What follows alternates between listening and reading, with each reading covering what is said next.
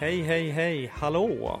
Välkomna till podden Ovanliga samtal, vanliga människor med Patrik och Jesper.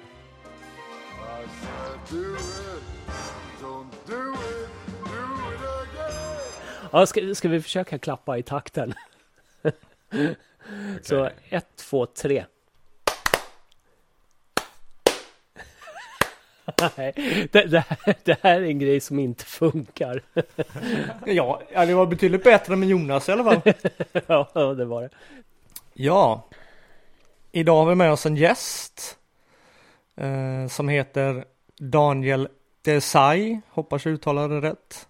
Och eh, idag ska vi samtala med honom om prestation och krav.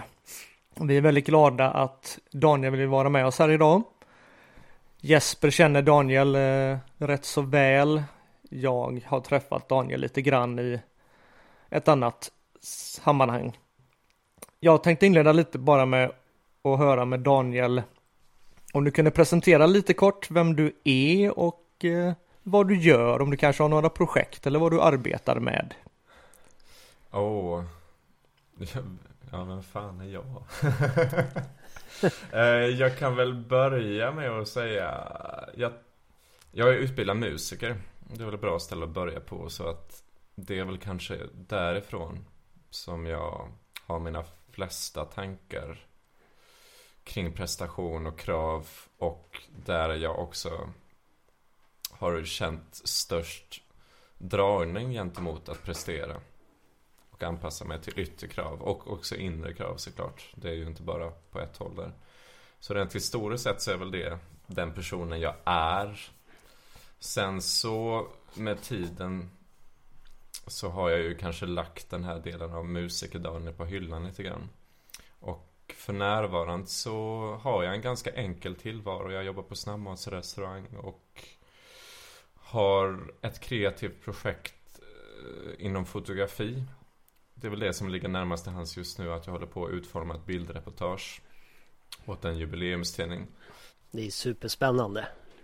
Ja, väldigt spännande, också väldigt olikt eh, allting som jag gjort tidigare. För att för första gången på, ja första gången någonsin så är jag ju också reporter på något sätt.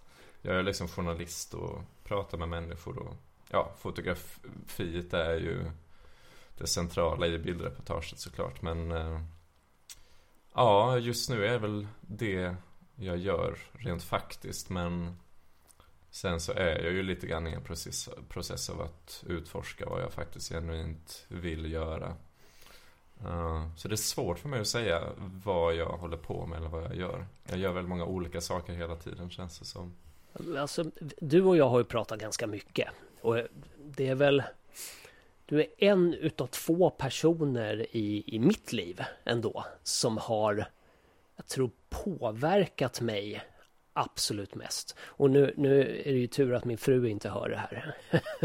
men hon, ingår nog i den, så det blir den tredje personen, såklart. Men... Nog! Men, ja, men inte, inte på samma sätt. Inte som i, i det här syftet i alla fall.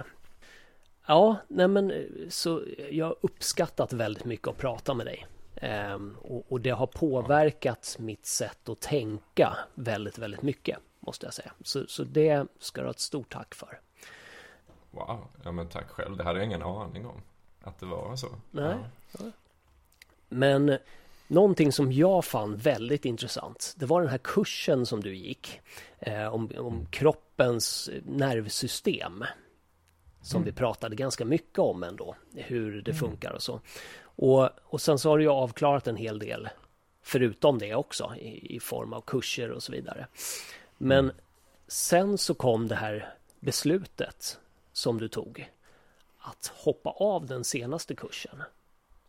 Vad var det som hände där? För du valde ju ändå att prioritera dig själv i det här. Ja, precis.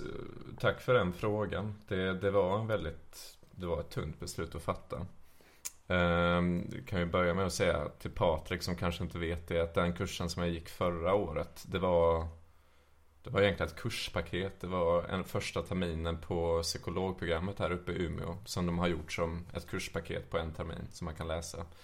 Och jag tänker väl att det är som en slags demo för människor som inte riktigt bestämt sig vad de vill göra. Det ger en bra försmak.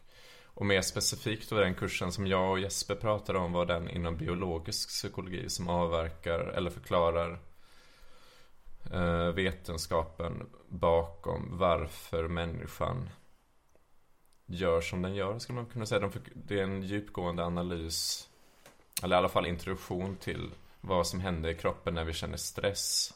Vi pratar om sympatiska nervsystemet, parasympatiska nervsystemet, eh, hjärnans utveckling, hur vi reagerar på hur vi hanterar emotioner. Det var en otroligt intressant kurs. Sen den kursen som jag gick nu, det var en kurs i global rättvisa.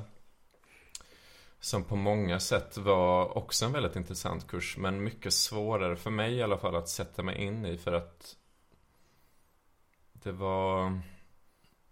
Ja, för det första har jag ju ingen erfarenhet eller kunskap, eller inte, inte så mycket i alla fall. Inom kritisk teori och allting sånt som ingår. Och kursen var på engelska också. Det var mycket brantare uppförsbacke för mig. Mm. Upp på då att jag har börjat på ett jobb som är ganska stressigt i sig självt. Och jag har det här bildreportaget och en massa andra grejer som hände både i och utanför mig. Som gjorde att jag kände att eh, Ja, det är ingen ny känsla för mig egentligen, men för första gången på ganska länge så agerar jag på den här känslan av att jag kan inte göra detta. Jag måste eh, erkänna mig själv besegrad här. Eh, och just det här känslan av att känna mig besegrad är ju väldigt stark när det gäller att avsluta någonting påverkat. Det är väldigt svårt för mig och har nog alltid varit det att bara inse att här måste jag ge upp. Mm. Och inte ge upp som i att jag är besegrad utan att snarare bara att inse för mig själv att jag vill inte genuint detta. Mm. Och jag tror att det har nog varit- en ganska viktig nyckel för mig det senaste året bara att inse att jag vill inte prestera om jag inte tror på det jag gör. Jag vill inte prestera bara för prestationens skull. Eh, förstår ni vad jag menar?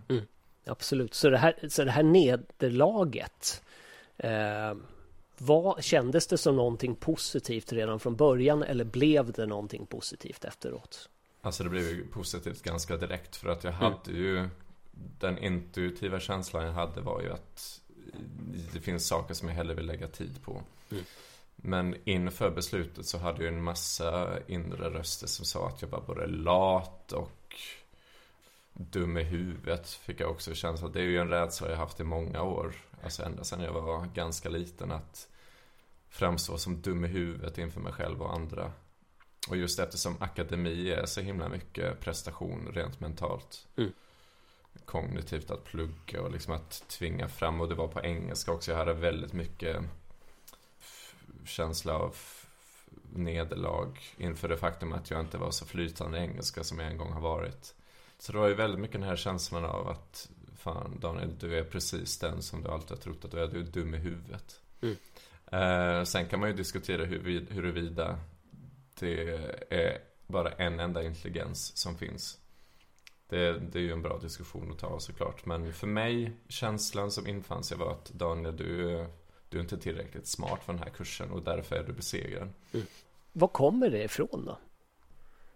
Ja, det är också en väldigt intressant fråga och då, då är det ju då måste jag ju verkligen ta ansvar här hur mycket jag faktiskt känner att jag vågar dela i ett sånt här sammanhang. Mm, mm, Ehm, som ni...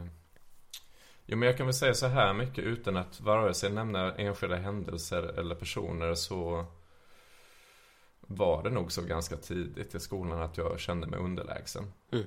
På olika sätt. På vilka sätt? Ja men precis på vilka sätt. Jag kommer, om jag skulle ta ett väldigt konkret exempel så kommer jag ihåg någon gång när vi skulle ha ett jag vet inte hur ni hade det i skolan men när jag gick i skola som var väldigt så baserad på textböcker. Mm. Man läser olika kapitel. Och sen så diskumenterar man det eller gör uppgifter utifrån det här kapitlet till klassen. Jag kommer ihåg många sådana här situationer när jag blev väldigt psykad av det faktum att jag läste en passage långsammare än mina bästa kompisar gjorde. Som jag hade en bild av var mycket rappare och smartare och intelligentare, roligare, bättre än mig på alla sätt. Och bara den medvetenheten och självmedvetenheten Mm. gjorde ju kanske mera skada än någonting annat. Men det är ju ett väldigt typiskt exempel när jag kände att jag var underlägsen för att jag var långsammare än vad andra. Sen var jag kanske inte långsammare, det kanske bara var min självmedvetenhet som gjorde att jag låste mig själv. Mm. Men sen så du vet, jag har ibland jag har minnen av att jag ska ha sagt någonting som sen någon säger det där var helt fel Daniel, du har fel. Mm. Och den skammen tror jag av att någon annan säger att jag har fel om jag öppnar truten har nog också varit lite skämmig. Mm. Ehm, jag har haft människor som har kommenterat mitt utseende. Så jag har varit självmedveten på det sättet. Eh, jag har faktiskt inte fått höra så mycket hemifrån att jag borde anstränga mig mer. Så att det vet jag att jag har varit förskonad av. Det vet jag att många människor som har prestationskrav har haft människor hemifrån som har kritiserat dem för att de inte får tillräckligt bra betyg. Där har jag inga tydliga minnen av att jag har blivit pressad på något sånt sätt. Utan det har nog varit huvudsakligen bland kamraterna att jag känt mig underlägsen på något sätt. Och i anslutning till det så vill jag också säga att jag tror att det är det som gjort att jag har haft kvar med musiken i så många år. För att teckna och spela musik och göra kreativa saker är de områden som jag alltid har känt att jag har fått mest beröm för. Och beröm för mig har jag börjat inse bara de senaste månaderna. Eller bekräftelse har varit det som har gjort att jag har fått en känsla av egenvärde. Mm. Jag har liksom behövt yttre bekräftelse eller att andra säger till mig att jag är bra för att jag ska tro på det själv. Mm. Med det sagt så kan jag ju tyvärr se nu att musik de sista åren har ju varit väldigt mycket en lämning av gamla tider när jag verkligen behövde bekräftelse. Mm. Men mer och mer börjar jag känna att jag kan inte liksom basera min verksamhet på någonting som är beroende av vad andra ska tycka om mig. För att det där genuina intresset för att spela musik finns inte där i sig självt, tyvärr. Sen vet jag inte om det har blivit så med tiden. Eller om det har varit så hela, hela tiden ända sedan jag började. Men jag vet att när jag var yngre så var det liksom ett insteg i att här kan jag hitta min plats i tillvaron. Genom att vara bra på någonting. Kan det handla om ju mer du växte upp desto mer kom du på att du inte behöver ha den här positiva feedbacken och därför så lämnar man de delarna där man tidigare har fått mycket beröm.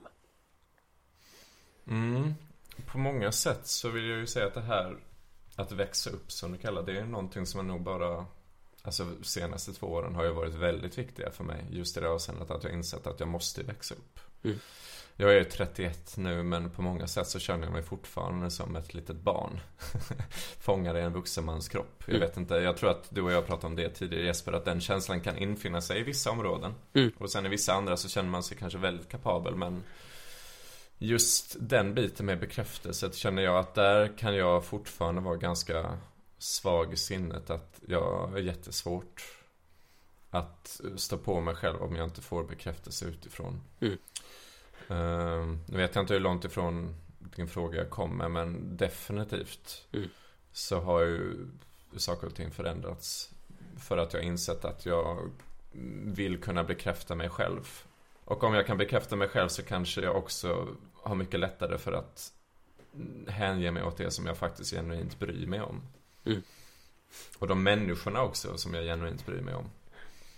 Skulle du säga att akademisk prestation är någonting där du presterar bättre? Um, jag tror att jag är sån att om jag vill så kan jag prestera ganska bra i de fl- Nej, jag ska inte säga de flesta områdena, det, det är inte helt sant. Men just i akademiska sammanhang så tror jag absolut att om jag verkligen la manken till så skulle jag kunna prestera. Men då handlar det ju mer som, precis som jag hintar om, att hur genuint det känns. Mm. Jag börjar mer och mer tvivla på att det är den miljö som jag känner mig mest hemma i. Det liksom känns lite grann som att jag begår självbedrägeri i att hänge mig åt Därmed inte sagt att jag inte till exempel jag är fortfarande intresserad av att kanske plugga psykologi längre fram. Men jag tror inte längre på den delen av mig som som alltid har trott eller sagt att han måste vara smart Mm. eller säga kloka saker för att jag börjar mer tro på den personen som kanske värdesätter mänskliga värden också. Att faktiskt vara framträdande i, me- i mellanmänskliga relationer. Alltså att prata med människor och tro på min sociala kapacitet mera. Och inte... Och lita mer på min intuition tror jag, lita mer på min kropp. Jag har bortsett ifrån kroppens signaler ganska länge och bara liksom försökt tänka mig fram till lösningar. Mm, mm.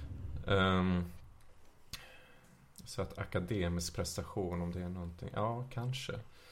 Men jag tycker det är intressant just det här med prestation att alla kan väl prestera om de verkligen vill det, men jag är ju mer intresserad av vad vi borde lägga prestationen någonstans. Vad borde vi försöka prestera i? Vad borde vi försöka prestera i då? Ja, alltså jag har ju, vi har pratat om lite grann det innan. Och nu vet jag inte hur många som håller med mig om detta. Det är ju säkert många olika skolor där. Men för min del så börjar jag ju känna att Alltså Prestation med inspiration som grund. Det har jag väldigt svårt att motsätta mig för att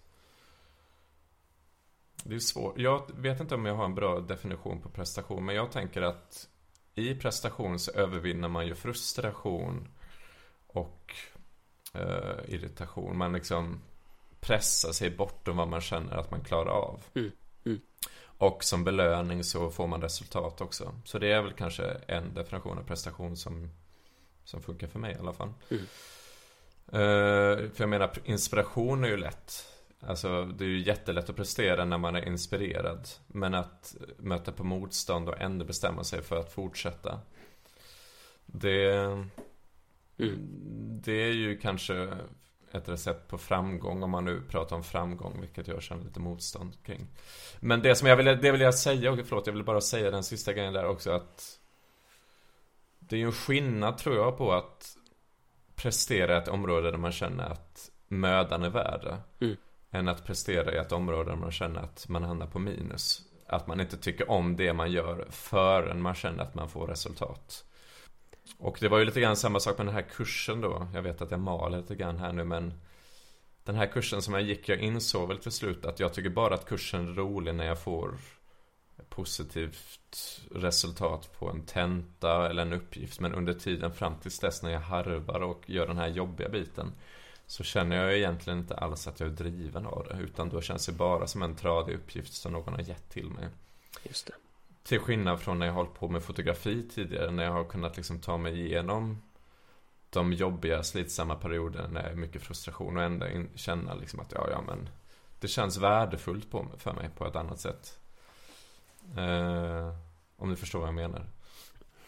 Allting behöver ju inte ha ett... Eh, behöver ju inte ha motivation. Eller jag tänker på just känslan av, av flow.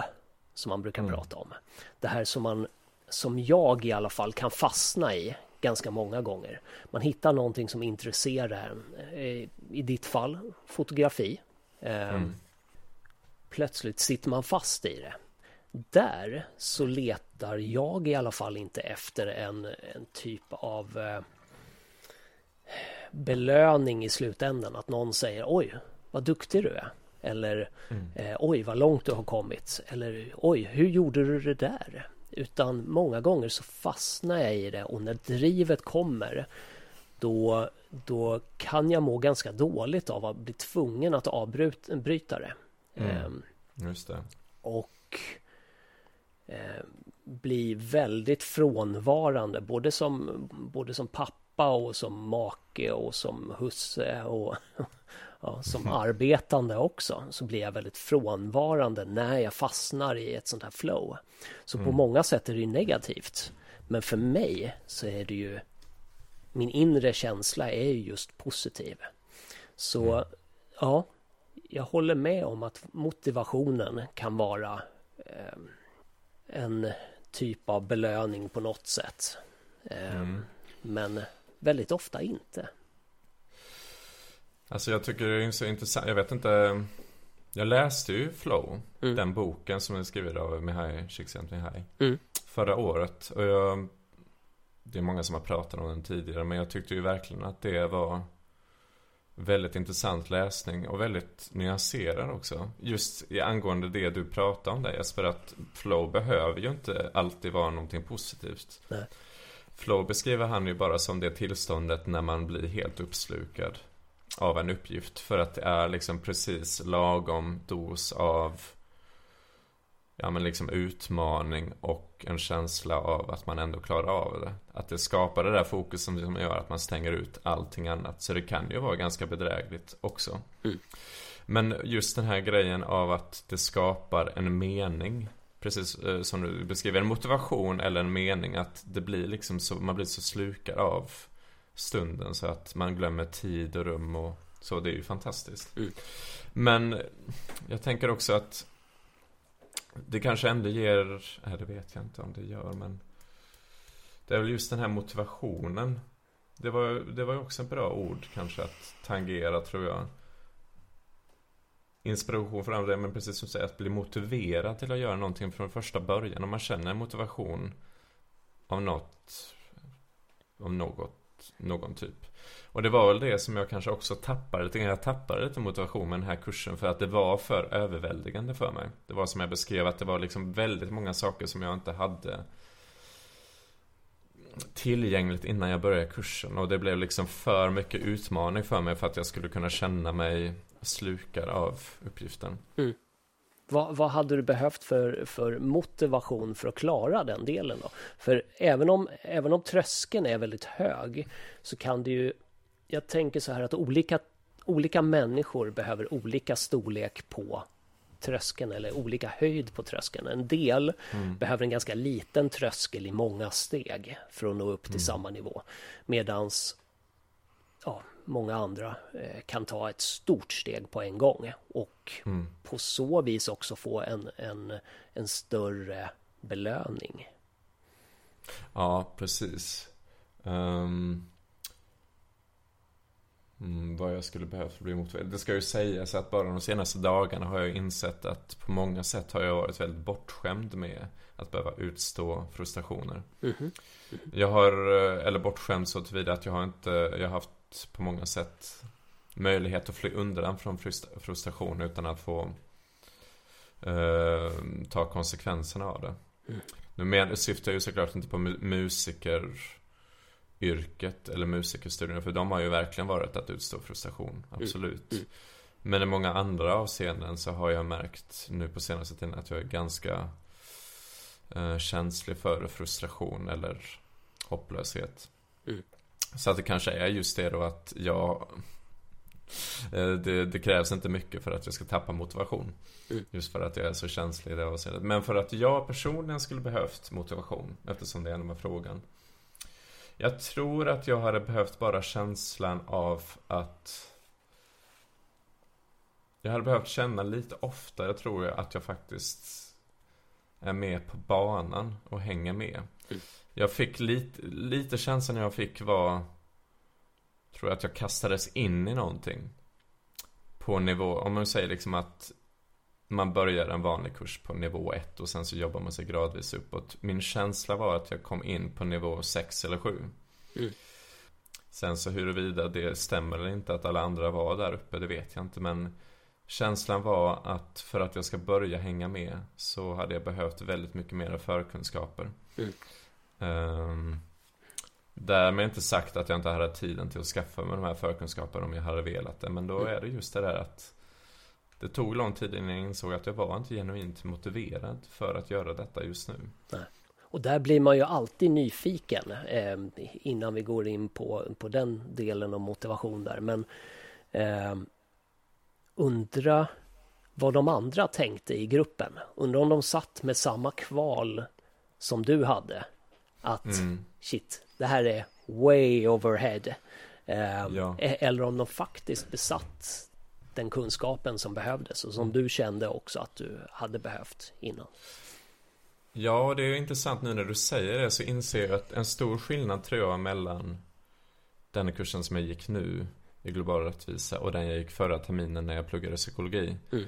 Var att jag hade större känsla av att vi lärde känna varandra och faktiskt dela med oss av våra frustrationer i den första gruppen där. Medan det känns som att alla körde lite sitt race. Inte att det var så kanske, men jag behandlade nog sammanhanget och kanske att många andra gjorde det också. Som att det här är inte någonting vi gör tillsammans, utan det är någonting vi möts i och sen så går vi separata, enskilda spår. Mm. Och det är också en grej som jag tror jag hade motiverats av att bara kunna uttrycka min frustration och känna att jag litar på att jag kan dela med mig av mina osäkerheter. Mm. Jag tror att också känslan av att jag inte kunde visa den sidan hos mig själv gjorde att jag blev ännu mindre motiverad och att min presterande hjärna triggades ännu mera. Mm. Inte, inte triggades så tillvida att jag började prestera mera utan det är ju grejen med mig att jag har ju en prest, eh, prestationsdriven person inom mig. Som istället för att prestera lägger sig handfallen och ger upp. Mm. Men känner att han borde prestera. Det är ju liksom den hopplösa presteraren i mig. Så att, Vad, mm, det slår mig nu precis här. Jag har ju pratat en del med, med din brorsa också. mm, Eh, som för övrigt, den upplevelsen jag har fått, så är han enormt kunnig inom, eh, inom musik just. Eh, Ja. Både verkar han vara rätt grym på gura och, eh, Mm. och dessutom kunskapen inom musik verkar Mm. verkligen vara hans starka sida. alltså, ja. Jag tänker på Verkligen. det här med, med syskon och att man ja, men, a- att man puttar ut varandra helt enkelt. Kan det ha varit någonting där att den delen ägde han totalt och därför som, eh, som eh, syskon så drar man sig lite ifrån den delen och lämnar över den. Eh, Du menar med musiken? Ja, Ja, ja kanske. Ehm, vi, har, vi spelar ju musik alla vi tre bröder. Och min, våran tredje brorsa som du inte har träffat Jesper, han är ju Mm. också en fantastisk gitarrist. jaha. Eh, och kreatör överhuvudtaget.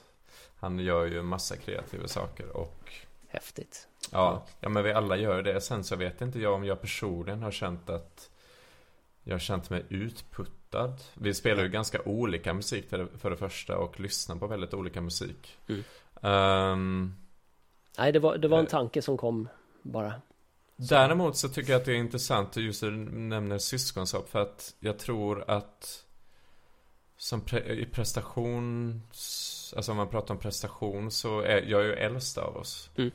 Och jag har nog, nu när du nämner det, tänkt ganska många år att jag måste vara den som presterar eller har kontroll eller koll på saker för att jag är äldst liksom. Det är ett krav jag ställt på mig själv att jag ska vara Sen vet jag inte det om det också är någon sån här första sonen dynamik Att jag har haft den känslan att jag ska liksom ta ansvar Mm. Som första son eller äldste bror eller någonting sånt. Det kanske har varit. Det kan nog ha absolut odlat en känsla av prestationskrav Mm. Bara rent allmänt. Jag börjar ju längta mer och mer till den här personen. Jag börjar utforska den sidan av mig själv mer som bara skiter i vad jag borde göra och tänker mer på vad jag vill göra jag har, inte, jag har inte ätit så mycket fulpizza på ett år som detta senaste året till exempel. Vad är fulpizza? Jag, ful, jag vet inte, jag, jag Är det köpepizza eller? Nej men, ja men det var, just det, det är en bra fråga. Fulpizza borde ju vara den här Coops egna märke som man köper i frysdisken. Nej nej, jag tänker på fulpizza du vet. Liksom så här, gå till lokala pizzerian och det är liksom Det är inte neo, någon neapolitansk tradition vi pratar, vi pratar liksom bara Mycket kolhydrater, flottigt Ingredienser som inte riktigt passar ihop men som typ ändå funkar. Det är Ja. den typen av fulpizza jag pratar om. Men nu blir jag ju väldigt nyfiken. Nu är det inte det vi ska prata om här idag. Men eh, du har ju börjat ett, eh, ja, jag vet inte om det är rätt ord, men ett nytt kapitel i ditt liv med träning. Då tänker jag Ja. ju, men hur går det ihop med att äta massa pizza? Ja du, nej det, jag frågar med den saken också. Och det ska ju sägas att När jag säger äta mer pizza än vad jag någonsin gjort tidigare så Jag har nog haft ganska mycket krav på mig själv att inte Vara ohälsosam ganska många år. Inte som att jag inte har tyckt om att äta glass eller Godis när det bjuds men jag vet inte, jag har ju slutat lägga band på mig själv lika mycket och säga att det här får du inte äta. Och pizza just, om vi nu pratar om det, var ju någonting som jag kanske åt högst varannan månad tidigare. Och nu är det varannan dag eller? Nej, nu är det väl mer Nej. liksom en pizza varje eller varannan vecka nu och då känns ju det för mig ganska mycket. Eh, och jag dricker öl oftare för att, bara för att jag tycker det är gott också. Så det är inte så att det är stora sjuka mängder av någonting, absolut inte. Men bara mer än vad jag normalt sett har tillåtit mig. Det, det är väl lite som man, eh, som man brukar säga där också. Du sköter ju allting annat. Jag har ju sett vad du käkar. Det där, alltså, det börjar ju rinna i munnen bara jag ser vad du äter. Så att du, du har ju Ja. koll på din kost så att eh, absolut, då kan man ju också kosta på sig. Och, Ja. Sen är det ju också det, så, det som du och jag pratade om Je- Jesper, att Mm. jag måste ju äta mycket. Mm.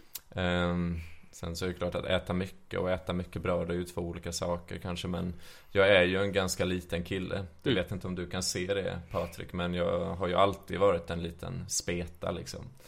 Eh, och tänker väl att på många sätt så kanske att det ändå är positivt att jag börjat äta mera fulpizza.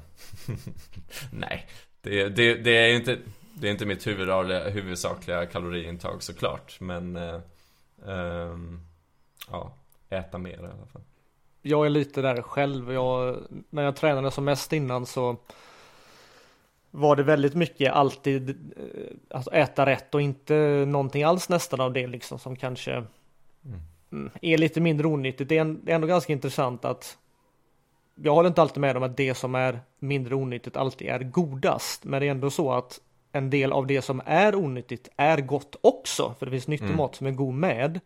Jag anser att, och jag har blivit lite mer så själv att man, man behöver få göra som man vill. Och det verkar som att du äter i, alltså på en måttlig nivå och då är det inga problem. För gör man allt det andra rätt som Jesper säger mm. och man äter eh, väldigt mycket nyttigt, då spelar det, alltså jag, jag kan säga med 100% säkerhet, alltså det spelar ingen roll om man äter mindre onyttigt då och då. För det är det Mm. stora hela så sköter man sig. Och då ska man få äta andra saker för att man tycker det är gott, alltså inte bara för ätandets skull, men äta andra saker som Mm. kanske är mindre onyttigt för att man vill. Alltså man ska inte hindra sig själv, alltså göra lite mer saker bara för att idag känner jag för det här, Mm. då gör jag det. Du säger ju det, kommer jag inte ihåg om det var du som sa det Jesper eller du som sa det Patrik, men just som det är på många sätt ett nytt kapitel för mig tror jag. Dels det här med att börja träna från att ha varit väldigt rädd för smärtan eller haft den här inställningen att jag kan inte bygga muskler. Det är ju så jag har pratat om mig själv ganska många år tror jag. Mm. Så det är ju en del av mitt nya kapitel, men precis som du sa nu Patrik, att faktiskt fundera mer över vad jag vill. Det är ju någonting som jag har jag har ställt mig den frågan allt oftare detta året och det är nog på många sätt skamligt tror jag för mig att erkänna för mig själv vad jag vill. Mm. Det är nog mycket experimenterande för mig just nu att liksom, vill jag äta pizza jag tar det som exempel nu. Vill jag äta pizza nu en gång i veckan så gör jag det och så tänker jag mig att jag måste lita på att jag till slut inser att okej, nu vill jag inte det här. Det var inte så gött som jag tänkte att käka så här jävla mycket av den här typen av mat. Men jag menar, man vet ju inte, man får ju testa det. Eller jag tänker att jag testar liksom att vara på den här extremen av att bara gå efter vad jag vill. Och så rent praktiskt kanske det inte funkar i slutändan, men då får man ju ta det då. Jag tror att jag bara, det är väl en del i att försöka lära mig leta, lita till min intuition och inte vad jag har, vad min hjärna säger till mig. Det här ska det göra. Där, där är du och Patrik eh, mera lika varandra än jag, för jag har alltid tillåtit mig, tyvärr ska jag säga, eh, för att jag alltid har haft den kroppen som, eh, som jag än idag har. Jag kan stoppa i mig allting och jag har tillåtit mig att göra det. Absolut inte bra för att det ser ju kanske inte likadant ut på insidan. Eh, jag, jag bränner mat ganska snabbt. Jag äter en hel del fett. Eh, Men tidigare så har det varit mycket socker också och det är ju aldrig positivt. Men eh, så där är ni mera lika varandra tror jag ändå. Väldigt ofta så, så pratar man ju om att det här var någonting som jag växte upp till. Det här var någonting som jag fick lära mig. Eh, att man ska plugga hårt eh, och när jag gjorde det så fick jag beröm eh, för det. Men, men finns det några mer primala anledningar till det här? Jag tänker då hitta en familj, eh, hitta en partner. Eh, och kanske även, det är väl genetiska, men jag tänker eh, sånt som sitter i ryggmärgen på folk ändå. Kan det handla om en viss dröm att dra in så mycket pengar som möjligt i, i vuxet liv. Ehm, eller skaffa sig en status inom vissa grupper. Istället för att det bara handlar om det är samma sak. Jag vet inte var jag är på väg riktigt här eller Ja, jag tänker mest högt känner jag. Ja men det, jag gillar när du tänker högt. jag tror väl ändå att du kanske mm, tolkar det rätt när du försöker utforska motiven för varför Mm. vi presterar. Mm. Precis så. Ja. Mm. Alltså jag läser ju, nu vet jag inte hur många som är bevandrade inom psykologi som lyssnar på detta. Men jag har ju nyss läst en eh, bok av en klinisk psykolog som bygger på en metod som den här personen har utformat. Som bygger just på att utforska barndomsmönster och se hur upplevelserna från barndomen och vad man har berättat ö, under barndomen, hur det har lett till olika så kallade livsteman. Liksom redogör för 11 olika livsteman som bär på liksom Ja men det är kognitiv representation eller kognitivt mönster som man har utvecklat i hur man överlever livet. Eller snarare hur man har överlevt livet när man var liten och av olika sätt har påverkats av miljön runt omkring sig och utvecklat. Mm. För barn är ju väldigt och säger han som att det är en sanning. Men jag tror ändå jag har hört det på ganska många ställen. Att barn är väldigt lättanpassade. Alltså Mm. om det krävs av dem att de är på ett visst sätt för att hantera en viss miljö så är de väldigt lättanpassade. Mm. Det den här författaren, den här kliniken menar på då är att de här levnadsmönstren som man utvecklar i tidig ålder kan man då även ta med sig upp i vuxen ålder. Utan att riktigt förstå att nu behöver jag inte anpassa mig på det här sättet längre. Och det kan ju ge sig uttryck i att man som du säger, man bör, fortsätter att jaga status. Man fortsätter jaga efter pengar eller Mm. ja, olika typer av saker som har berövat sen kanske. I, i tidiga år. Utan att inse att det kanske är någonting annat man egentligen längtar efter. Och nu vågar jag inte gå in på en eh, djupare diskussion om vad den boken handlar om. Men jag tycker verkligen att du är inne på någonting där. Att vi har ju olika motiv för varför vi vill ha. Mm. Och det som kanske kännetecknar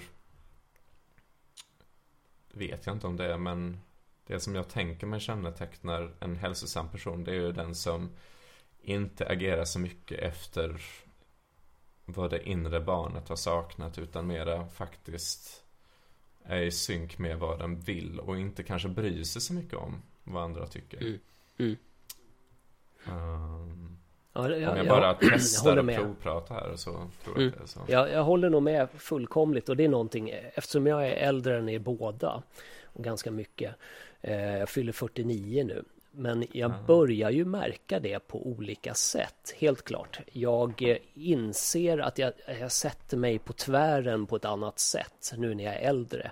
Eh, Mm. På jobbet om någon lägger fram någonting som jag absolut inte håller med om så vågar jag säga nej, nej, så där tänker jag inte göra. Eh, därför att det där, det där är inte rätt. Medans jag var helt annorlunda, säg i 20-21 års ålder, där man var ganska lätt påverkad ändå. Eh, sa kompisarna någonting, eller en kompis, då gled man ganska lätt över till den nivån. Sen vet inte jag riktigt, jag minns inte hur jag fungerade som barn på det sättet, men jag antar att jag var mera lättpåverkad och lättformad då också. Men jag märker av det nu när jag äldre att eh, jag blir tvärare, jag blir stelare och har svårare att eh, acceptera att forma mig efter miljön omkring mig.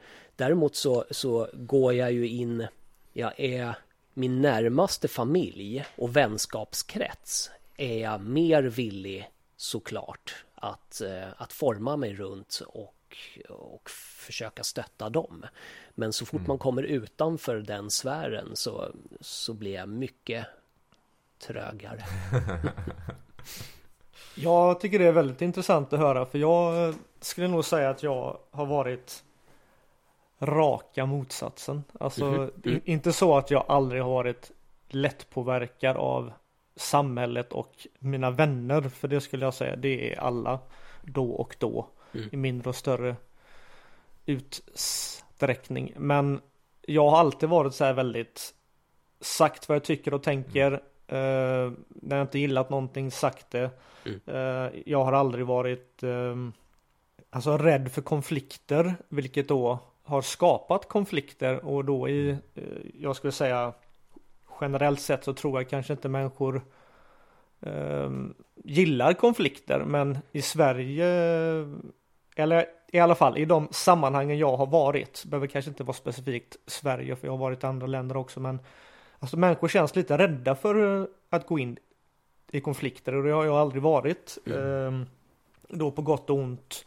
Och ehm, eh, ja, men det har skapat kanske lite problem för mig själv så jag har faktiskt blivit lite mer anpassningsbar eller att jag taggar ner lite mer för jag känner att det jag är fortfarande av inställningen att jag eh, inte bara vill lägga mig platt eller att jag inte vill säga vad jag tycker och tänker men att jag Alltså oftast har det tyvärr blivit dåligt för mig själv för att jag har satt mig på tvären eller har gått in i en konflikt just för att människor generellt sett är ganska mycket, ja men alltså de klarar inte av konflikter. Jag tycker att det kan vara intressant och kul. Man går in i en konflikt, man är oense, men att man kan prata om det på ett vettigt sätt och så komma ut på andra sidan och lära sig någonting av det. Eller att man kanske till och med kan bli eh, närmare en person när man har bråkat lite, eller hur man nu ska uttrycka det. Ehm, Ja, nej men så att jag skulle säga, jag, så jag har nästan lite mer så här, alltså typ taggat ner och försöker välja mina tillfällen där jag eh, säger vad jag tycker och tänker och ibland så eh, väljer jag att vara tyst eller inte ens eh, alltså, kommentera någonting. Men jag, jag känner att jag vill inte att det ska gå över för mycket åt Nej. andra hållet så det är väl jätteintressant. Vi får ju liksom Alltså vi får hjälpa varandra där Jesper och liksom eh, Alltså hitta en bra balans. Mm. Ehm, Hur, hur, stor, hur stor del utav den förändringen tror du eh, handlar om att du fick barn? Att du fick en dotter? Nej, det är nog, det är någon slags det och det har, Jag skulle säga det har varit mycket de senaste eh, ett, två åren egentligen. Det har, alltså det har uppkommit konflikter och grejer och jag tycker alltid att det är jag som kommer ut som förloraren i slutändan fast att det inte alltid så liksom är mitt fel eller att det borde vara så att det kanske är det är någon annan som gjort fel och jag har påpekat det men så i slutändan så hamnar det att ja när du när du uttryckte det här så gjorde du det på ett sätt som var fel och du var arg och du var så och det, så då är det ingen som vill lyssna. Att jag har blivit kanske bättre på att då gå in i en konflikt men på ett, på ett mjukare sätt eller att jag liksom så väljer mina tillfällen. Ehm, ja, nej, det är ju någonting som har kommit de sista Ja, de sista två åren skulle jag säga.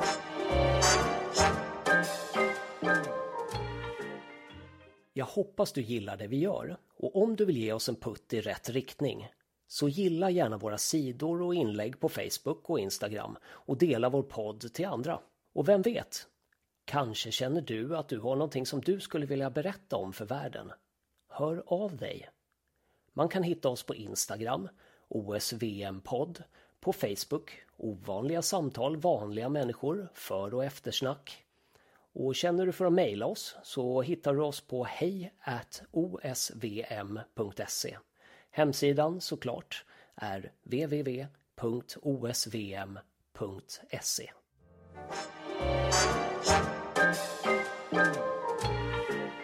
Ja, det är ju en yttre påverkan i alla fall. Eh, där folk runt omkring dig har ja, men jättesmå hintar hela tiden som har fått dig att börja förändras. Ja, eller egentligen är den in, eller jag skulle säga, jag har ju fått en yttre alltså input, men jag tycker ändå att alltså hela grejen har kommit inifrån, för jag själv har insett att fast att jag inte alltid tycker att det varit rättvist, och livet är inte rättvist, eh, så har det liksom skadat mig alldeles för många gånger. Hade det varit liksom kanske eh, någon slags 50-50 fördelning så hade det liksom varit fine. Men det är liksom typ nio gånger av tio så är det jag som går ut som förloraren på andra sidan och då eh, behöver jag kanske se till lite. Jag behöver ändra någonting hos mig för att jag ska bli vinnaren. Det, Mm. för det är inte alltid jag som eh, gör fel eller gjort fel men att jag behöver ändra liksom lite på hur jag går in i det. Jag tycker att det är intressant det här ändå. Vi beskriver ju men precis som du säger att ni gör ju båda på Ni har ju på många sätt kanske eh, Omvända utvecklingar på något sätt. Jesper har ju gått mera från att Ge plats till att ta plats medan Patrik har gjort tvärtom Ta plats till att ge mer, ännu mer plats. Men intentionen eller det underliggande känner jag kanske är Detsamma.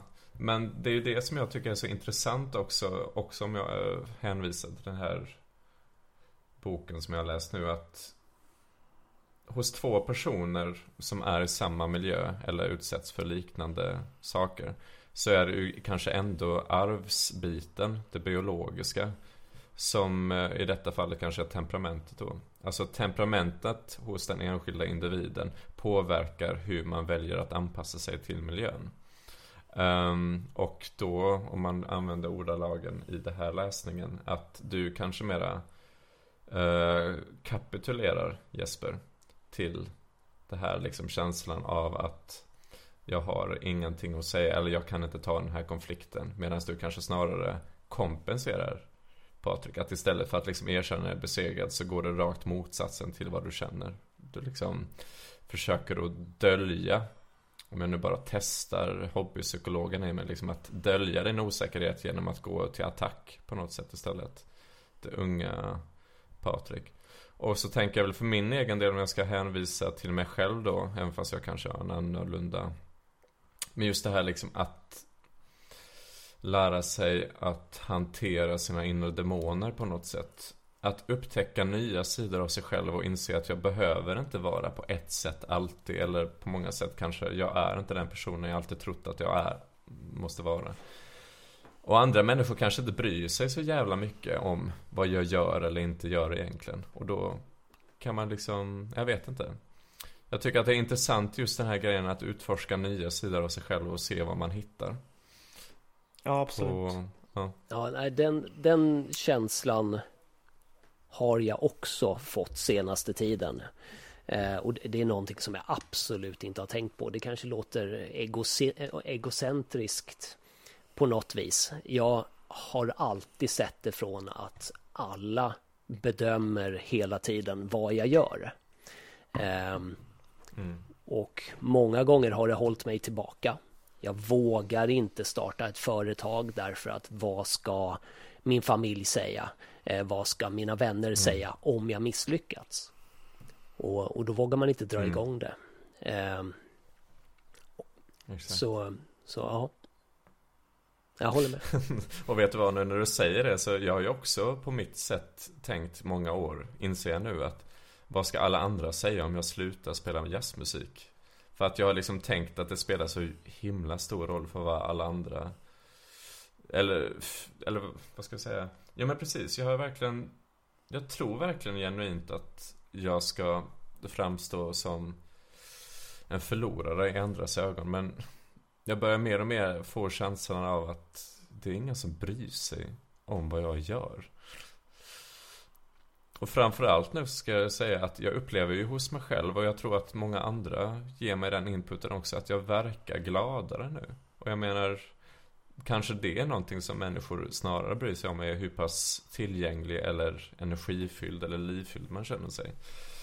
Och kanske då att starta en podd i ditt fall Jesper, eller att sluta spela musik för min del är det som faktiskt människor eh, Eller faktiskt det man borde göra för att människor ska ändra inställning till, en, till det positiva eller till det bättre. Ja, det är väldigt fascinerande egentligen hur mycket energi man lägger på att tänka och analysera vad andra människor tänker om det man gör. För att eh, andra Mm. människor eh, lägger väldigt lite energi på andra människor. Alltså på gott och ont. Men alltså, alltså man vill ju att folk ska bry sig om det man gör. Mm. Men, men man tror nog att de bryr sig alldeles för mycket och så hämmar det en själv. För att eh, folk, är, alltså folk är väldigt så här. Alltså samma sak som att jag då kanske tänker att någon ska bry sig om eller jag tänker att Daniel och Jesper ska bry sig om vad jag gör. Men ni tänker samma sak. Så vi liksom lever i vår egen bubbla. Så att inga, alltså alla går runt och tänker att någon annan ska bry sig så mycket om vad de gör. Men vad vi alla gör är att vi bryr oss bara om vad vi själva gör. så att om vi bryr oss. Eh, gör istället det vi vill. Alltså det vi har varit inne på lite. att Gör det som är kul. Det som ger inspiration. Det som ger en eh, en alltså, bra dos av hello eh, där det Mm. inte eh, skadar en själv och andra. Och, Ja. och att vi liksom inte ska tänka så mycket på vad andra tycker och tänker för att de gör inte det.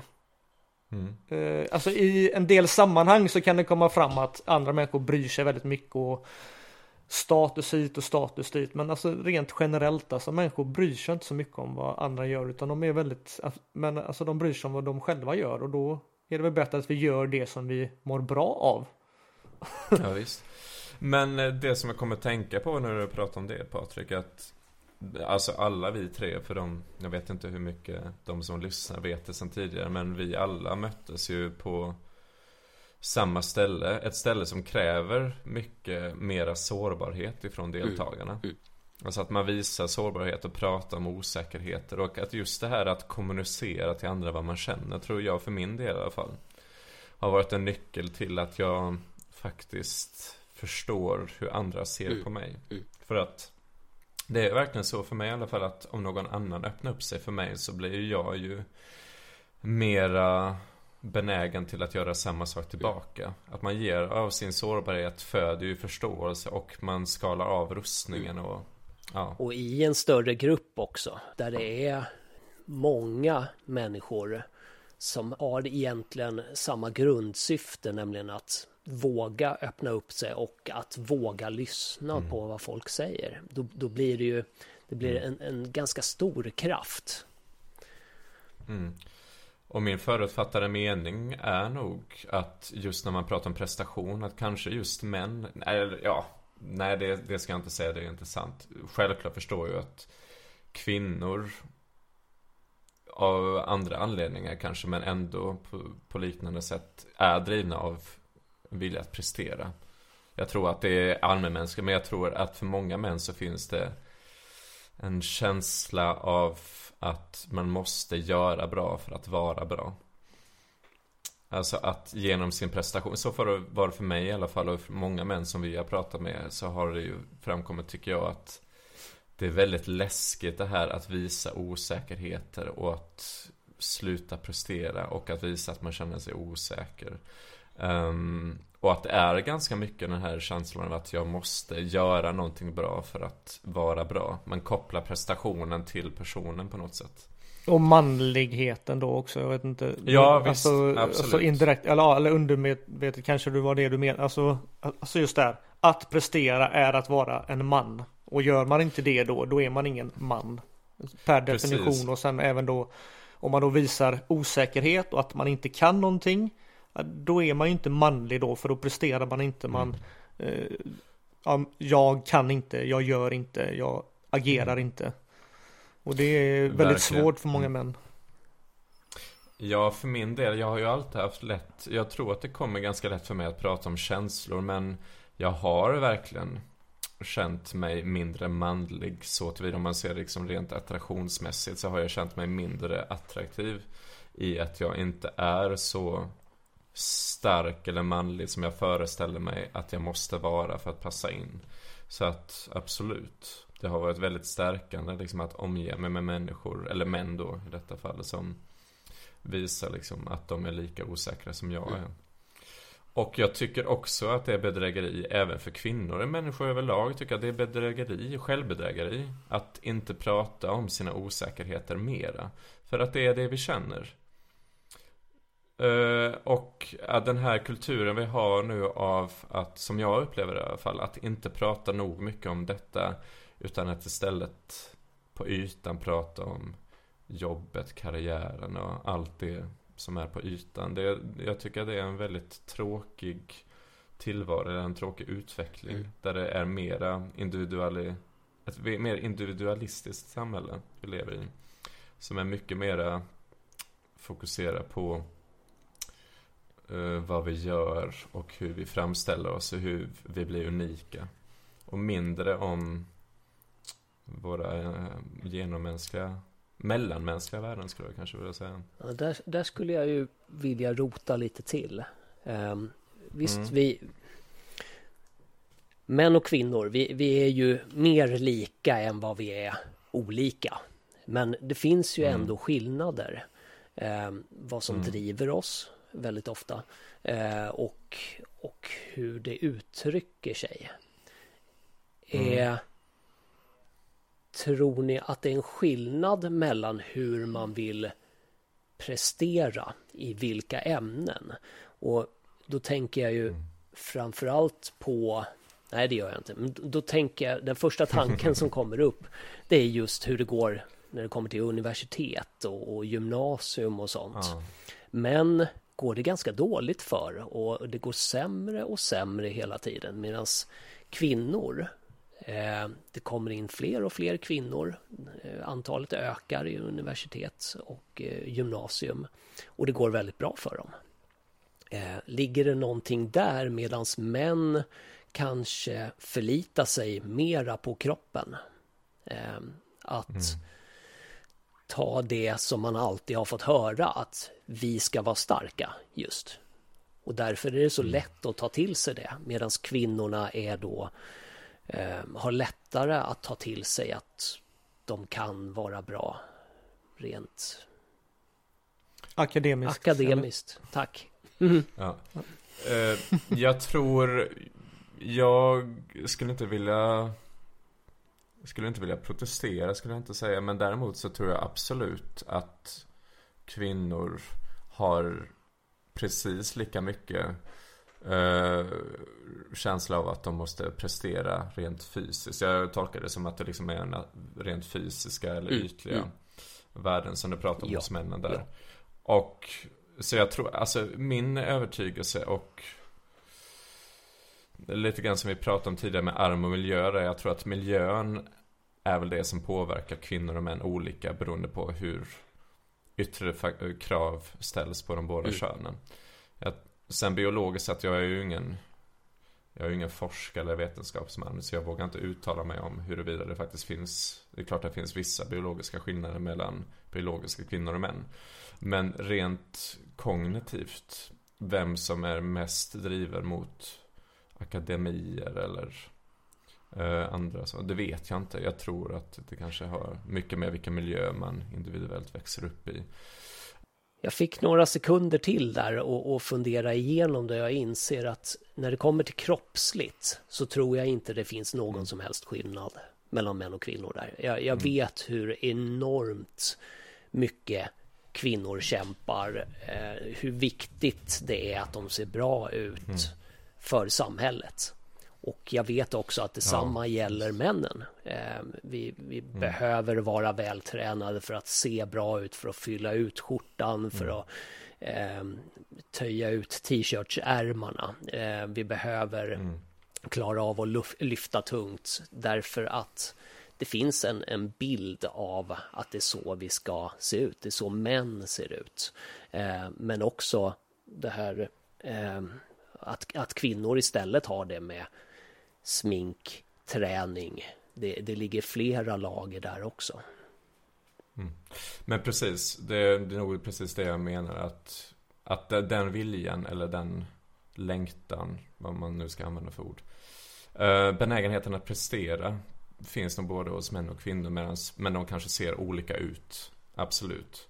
Eh, jag för min del vet- vet ju att jag definitivt har haft väldigt dåligt självförtroende när det kommer till hur jag rent fysiskt ser ut. Jag har inte känt mig som en manlig man. Och inte heller i mitt sätt att vara på. Det känns som att jag är alldeles för försiktig. Och alldeles för känslosam. Jag har haft väldigt mycket eh, kval gentemot mig själv. Eh, innan jag har fått ett vidgat perspektiv på hur jag är eller hur jag kan vara. Och kanske framförallt hur jag känner att jag inte behöver vara för att passa in i någon annan bild. För att lite grann så här. Om inte någon vill ha mig för att jag är på ett visst sätt så vill ju inte jag kanske ha dem heller. Det är väl kanske det som är svårt att förstå när man är yngre och på många sätt så är det svårt, att få, svårt för mig att tro på det helt. Men det är lättare nu att tänka så i alla fall att om någon tycker att jag inte är biffig nog så är det kanske ändå inte en person som jag vill vara med. Om de inte gillar mig Nej. som jag är. Nej, precis så. Ehm, men det är ju verkligen intressant det där, när man pratar om prestation just. Så är ju det verkligen en speciell typ av prestation, som du säger, just varumärket eller hur man presenterar sig själv. Det är inte så mycket vad man gör egentligen, utan mera första intrycket liksom. Hur ser jag ut? Vad har jag för kläder? Vad har jag för jobb? Vad har jag för status? Um, mm. Jag är ju väldigt självmedveten och jag känner ju nu att jag Nu får jag anstränga mig själv nu för att inte tänka på hur jag låter när jag pratar eller ser ut När jag pratar med er och när jag gick på skola tidigare kunde Det vara väldigt jobbigt för mig att sitta i kafeterian för jag tänkte hela tiden på Hur ser jag ut nu inför andra när jag går fram och diskar tallriken. Jag var väldigt mycket så här människor dömer mig för hur jag är som person. Och det tar ju jättemycket energi. Det har tagit så jävla mycket energi av mig att tänka på Vad fan tänker människor om mig nu? Någonstans så vet jag ju att de bryr sig sannolikt inte om mig för att människor är ju inte mobbare. Nej, vuxna människor är inte den typen av mobbare som sitter i ett hörn och skrattar åt någon. Oftast. Om de är väl funtade såklart. Nej men precis, det finns ju säkert ehm, De som själva mår dåligt, eh, det är de som är mobbarna. Oftast. Eller nästan uteslutande. Ja men precis, det följer ju förmodligen med upp i högre åldrar också. Men jag tänker att det är väl mera kanske frekvent bland mellanstadie, högstadie, kanske till och med gymnasieungdomar att sitta och snacka skit om någon i hörnet som går förbi eh, och bara är sig själva. Eh, jag tror ändå att den mentaliteten följde med mig upp på högskolan. Där jag gick på musikhögskolan i Malmö. Att det kunde verkligen vara så att jag gick genom korridoren och tänkte att jag tror inte jag reflekterar över det nu, då menar jag, men Men nu kan jag ju se att jag tänkte nog mycket på att människor Kommer att behandla mig på samma sätt som när jag gick i högstadiet Och då var jag ju inte någon cool kille alls, utan det var ju tvärt emot En av de människorna som alla Mm. gick och skrattade lite grann åt I hemlighet Kommer ihåg speciellt, det här är ett av de värsta minnen jag kommer ihåg. Det var några killar i parallellklassen som stod bakom mig på något idrottsevent och slog mig i huvudet liksom. De bara stod bakom mig och ma- möljde på i mitt huvud. Och sen, ja, till denna dag förstår jag inte liksom, för vi hade inte pratat med varandra sen tidigare. De bara fick syn på mig och bestämde sig att nu ska de gå fram och slå mig i huvudet. Och det jag har fått höra då är att jag ska bara ignorera människorna så går de sig iväg. Men det är ett ganska jobbigt minne liksom att bara för att jag var där så tog de sig rätten till att gå fram och slå mig. De tog sig den rätten och någon annan gång blev jag neddragen på golvet i korridoren och Mm. ja. Det var väl den självbilden jag hade då att sån här är jag. Och då för att återknyta till prestation, när jag fick bekräftelse, det var ju när jag spelade musik. Så att det är, jag förstår ju mitt unga själv på något sätt att det är klart att jag valde att söka min, min identitet i detta, för jag kände mig så värdelös i alla andra aspekter. Det, det där, ja, jag, jag känner igen mig väldigt mycket i det där. Absolut, jag har varit igenom sådana saker också. Det, det påminner lite om om det här sättet som man har använt och sagt till flickor i skolan när killar går fram och slår dem eller något sånt. Att man har itutat flickor att nej men han tycker bara om dig. väldigt klassisk sak som har dragits Ja, upp nu. Ja. Ja. Och det, vi kanske var så enkla då i, i eh, Mm. hur vi analyserade pojkar. Ehm, Mm. man, man ursäktade någonting sånt. Förhoppningsvis gör man det inte längre i alla fall. Jag vet inte hur det är med det. Eh, jag har två döttrar och eh, så vitt jag har förstått så har ingen av dem råkat ut för, för just sådana uttalanden. Eh, men ja, det, det påminner ju lite om det ändå att få höra då att nej men ignorera dem bara så försvinner de. Men det gör de ju inte Ja. oftast så fortsätter det bara då. Det kanske inte eskalerar, men Mm. det, det fortsätter. Nej, men precis. Alltså, Ja, jag får massa tankar när du säger det. Men ja, jag vet inte om du ville säga någonting Daniel. nej, nej, jag... När jag tänker efter så var det nog inte rätt jag ville säga. Så att...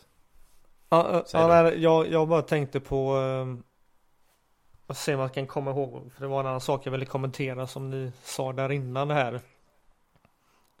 Att vi skapar en bild, alltså redan väldigt tidigt av hur en tjej och en kille ska vara. Alltså lite det du pratade där om att det går så bra för tjejer i skolan nu. Mm. Alltså typ generellt sett så här. eh, Tjejer är rätt så skötsamma i skolan och killar kanske är lite mer de som typ ja, liksom bråkar och så. Och jag säger inte då att det inte finns tjejer som bråkar men de gör det kanske på ett annat sätt. Men då är det, alltså man har alltid hört väldigt mycket Ja då tar vi den bråkiga killen och sätter den bredvid den skötsamma tjejen. Och, då, och redan där, ja alltså redan där skapar vi då bilden av att Dels sätter vi etiketten på tjejen Att hon är skötsam Vi vet ingenting om henne eller man vet inte alltså, vad hon gör exakt Men då är det så här Du är skötsam och dessutom så sätter vi den Så sätter vi den bråkiga killen bredvid dig för att du ska ha en lugnande effekt på honom och du kanske typ ska ta hand om honom lite. Och den bråkiga killen då, han är bråkig. Ja, han har gjort någonting eller han kanske är stökig, men 100% av tiden tror jag inte att den personen är bråkig. Men alltså redan där sätter man en etikett. Det är den bråkiga killen, den skötsamma tjejen och, och så fortsätter det upp. Och Ja, då eh, och också lite det här att man att det är så man löser det istället för att höra med killen varför gör du det du gör? Varför i den här situationen precis. var du bråkig? Att liksom att den killen då ska få uttrycka det, för det är också det som eh, jag känner att det är Tjejer uttrycker sina känslor, tjejer gör det och det, men killar, ja de bråkar istället eller de håll, håller inne det. De- Men då tycker jag också att de inte tillåts att Skulle man fråga den här killen då som är bråkig att varför är du det? Eller man sätter sig ner och pratar med dem istället för att bara här, ah, nej men nu sätter du dig bredvid den här tjejen och så löser sig allting. Det är det enda man gör, det är den lösning man gör. Alltså, man lär ju inte killen någonting. Där så behöver man liksom då i den åldern det om det nu är lågstadiet, mellanstadiet, man behöver liksom ha en konversation, ett samtal med den killen där han får liksom varför gör du som du gör? Och att hans känslor får komma fram. Och då gör man inte det framför klassen utan då gör man ju det med läraren.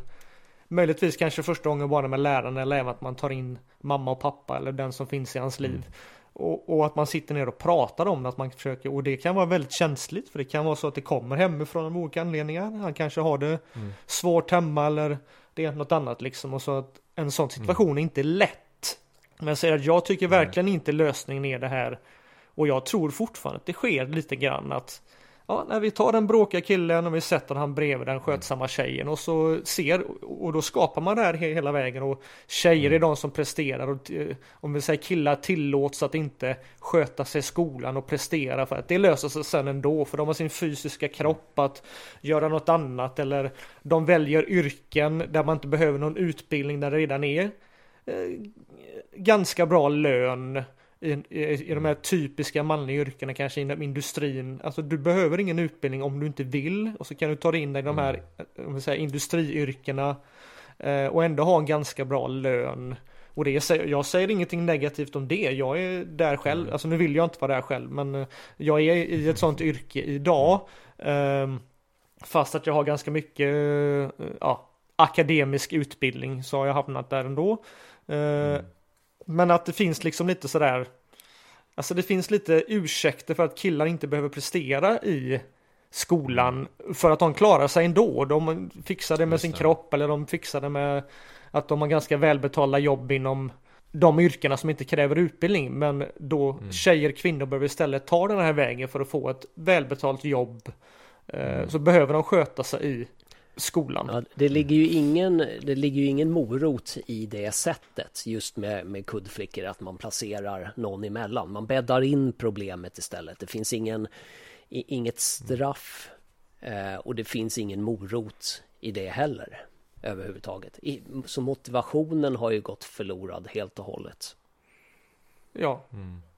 Och, och även att man inte tar tag i problemet med den här killen då.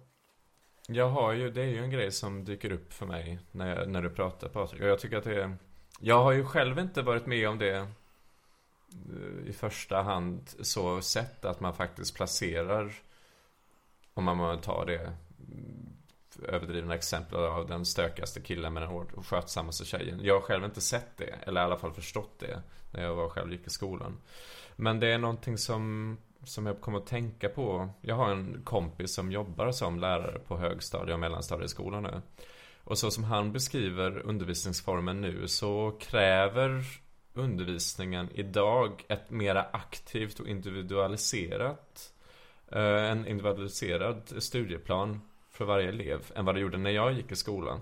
Alltså att det kräver större engagemang för varje enskild elev att man har en individuell plan. Och det ser jag ju som en väldigt positiv utveckling.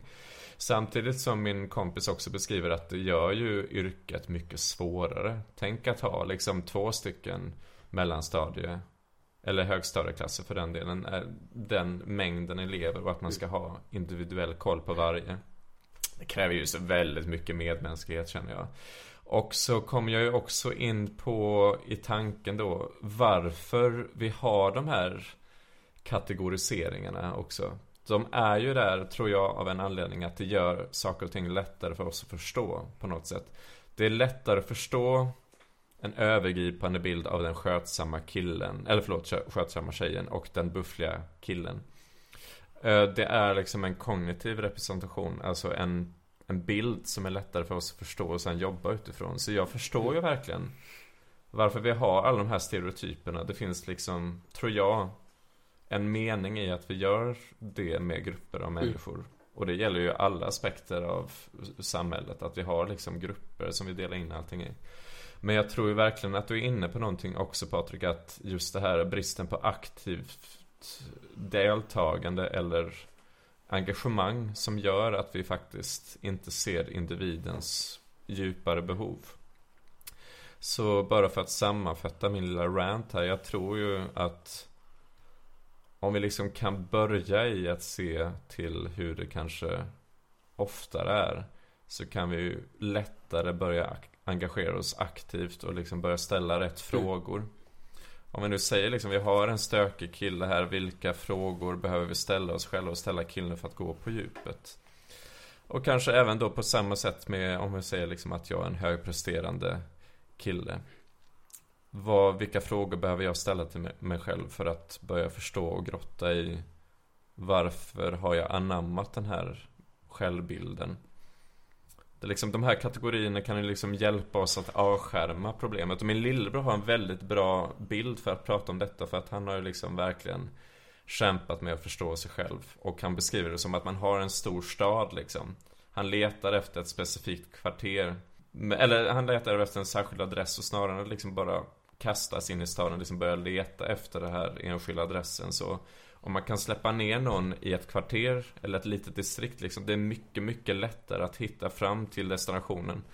Snarare liksom att bara gå på alla möjliga möjligheter att börja med ett avgränsat område. Så att jag tror att kategorier har en funktion i att lösa problem, men det blir ett problem man bara finner sig i att här har vi den här personen. De är på det sättet. Vi angriper den. Ja, och jag håller verkligen med om att alltså det här med att kategorisera och använda den typen och ibland även kanske stereotyper behöver inte alltid vara något negativt utan men jag menar mer att det är så alltså inte bara putta in folk i en kategori fack och sen bara lämna det där utan man även behöver Mm. se Exakt. till Varför gör vi det? Eller är det Mm. rätt fack vi puttar in den här killen i nu? Han kanske inte är stökig, utan det kanske bara är någon gång då och då i skolan. Eh, Men han uppfattas som att han är jätte, jättestökig. Han är inte alls Mm. stökig hemma eller han är ingen stökig kille. Och då är det ju, alltså då blir det ju väldigt jobbigt för den killen att få den stämpeln på sig. Ja, Och det visst. skapar ju liksom ingen bra alltså, grogrund för den killen att växa upp och han är stökig, ja men då ska jag ju vara stökig. Ja då kanske Ja, jag till och visst. med ska bli typ kriminell för det är det som folk, det, det är det de Ja, tror visst. och förväntar sig av mig. Ja, precis. Och det är ju helt beroende på vilket temperament man har. Men precis, jag tror verkligen som du säger att det blir ju bara en ond spiral om om man liksom inte ger sig själv och andra människor runt omkring sig den chansen att djupdyka och se lite grann på Det finns ju en jättefin historia, jag kommer inte ihåg var jag hörde den men Det var någon som hade berättat om eh, en mamma som var väldigt frustrerad över att hennes dotter var så ofokuserad och inte kunde koncentrera sig i skolan och liksom hörde av sig till lärarassistenten eller läraren och sa att jag vet inte vad det är för fel på min dotter. Hon fokuserar inte, hon bara, jag vet inte, hon bara dansar och flummar runt och kan inte sitta still. Varpå den här läraren hade sagt att, ja men din dotter är ju en dansare. Liksom istället för att se på hennes brister i skolan hade jag liksom valt att kolla på att det finns en dold talang här som du skulle kunna Och det slutade med att den här tjejen fick uppmuntran till att plugga vidare på dansakademi och är ju en av de, blev en av de främsta Eller mest anlitade koreograferna i, jag kommer inte ihåg exakt vad det var. Men bara liksom för att illustrera liksom att istället för att se på hur man inte passar in i en mall så kan det faktiskt underliggande finna, finnas en stor källa till guld där under också. Och det är ju också ett problem med att kategorisera, att vi tänker liksom att människor är bara, gör bara rätt för sig om de följer en viss väg och men folk funkar inte på det sättet. Vi har alla olika individuella behov tror jag i alla fall. Och att förvänta oss att alla ska ha samma dygnsrytm och samma eh, karriär tankar på karriär eller samma sexualitet eller samma biologiska kön. Alla sådana här saker om hur människor borde vara för att passa in. Jag tror att det är väldigt skadligt. Jag blev väldigt, eh, jag började nästan gråta när du typ berättade den historien där. Jag vet inte varför. Eh, men ja. det, det, det, det jag skulle komma till var att egentligen hade vi ju räckt att vi vi hade kunnat korta ner podden här med en halvtimme och skippat allt det jag sa. För det räckte med typ det du sa i din berättelse där. Alltså det alltså, Men det var typ det som jag försökte komma fram till att. Eh, Alltså du sa det så bra, alltså det var helt, eh, det var helt fantastiskt. Eh, Ja, Att, man, att man just inte då bara puttar in någon i en kategori så och så, utan att man ser personen och att de får vara de de är liksom. Det, det, det är det jag tycker är väldigt viktigt. Och våga lita på att den här personen faktiskt kan få vara sig själva. Och att, jag vet inte, jag tror att just för föräldrar Nu får ni ju rätta mig om jag har fel, men jag har en bild av att kanske att föräldrar eh, att man bryr sig så himla mycket om sina barn att man Kanske kan bli Man kan bli uppslukad av vilja och driv till att Ja, hur ska jag lägga fram det här på ett sätt som inte låter dömande? Men att det kanske finns en underliggande känsla av att jag måste se till att min, mitt barn fattar de rätta besluten så att För jag kan inte med att de skapar sig en otrygg tillvaro där jag som förälder måste vara orolig. Att det kanske är en underliggande mm, drivkraft som grundar sig i kärlek men som kanske ger sig uttryck i att man hämmar vilka beslut barnen fattar. Jag kan förstå varför mina föräldrar kanske var tveksamma till att jag ville hålla på med musik för att det är en väldigt svår bransch. Det visade sig också att det kanske inte var det som jag tyckte var roligast av allting så det fanns ju flera anledningar för mig att ge upp på den chansen men eller jag har hört om andra föräldrar som har varit väldigt hårda och ka- skickat sina barn till privatskolor och satsat dyra eller stora pengar på att bekosta bästa möjliga utveckling och eller utbildning. För att ge dem en trygghet som de själva inte kunde få när de var Mm. barn. Och som blir indignerade när barnen väljer att satsa på någonting som inte alls innebär en säkerhet. Kan, kan det ligga någonting Ja. i att, eh, att, vi har, att vi har lite för lite tid nu för tiden eh, att lägga på våra barn ändå? Oh, ingen aning. Jag är inte pappa så inte Nej, nej, det förstås.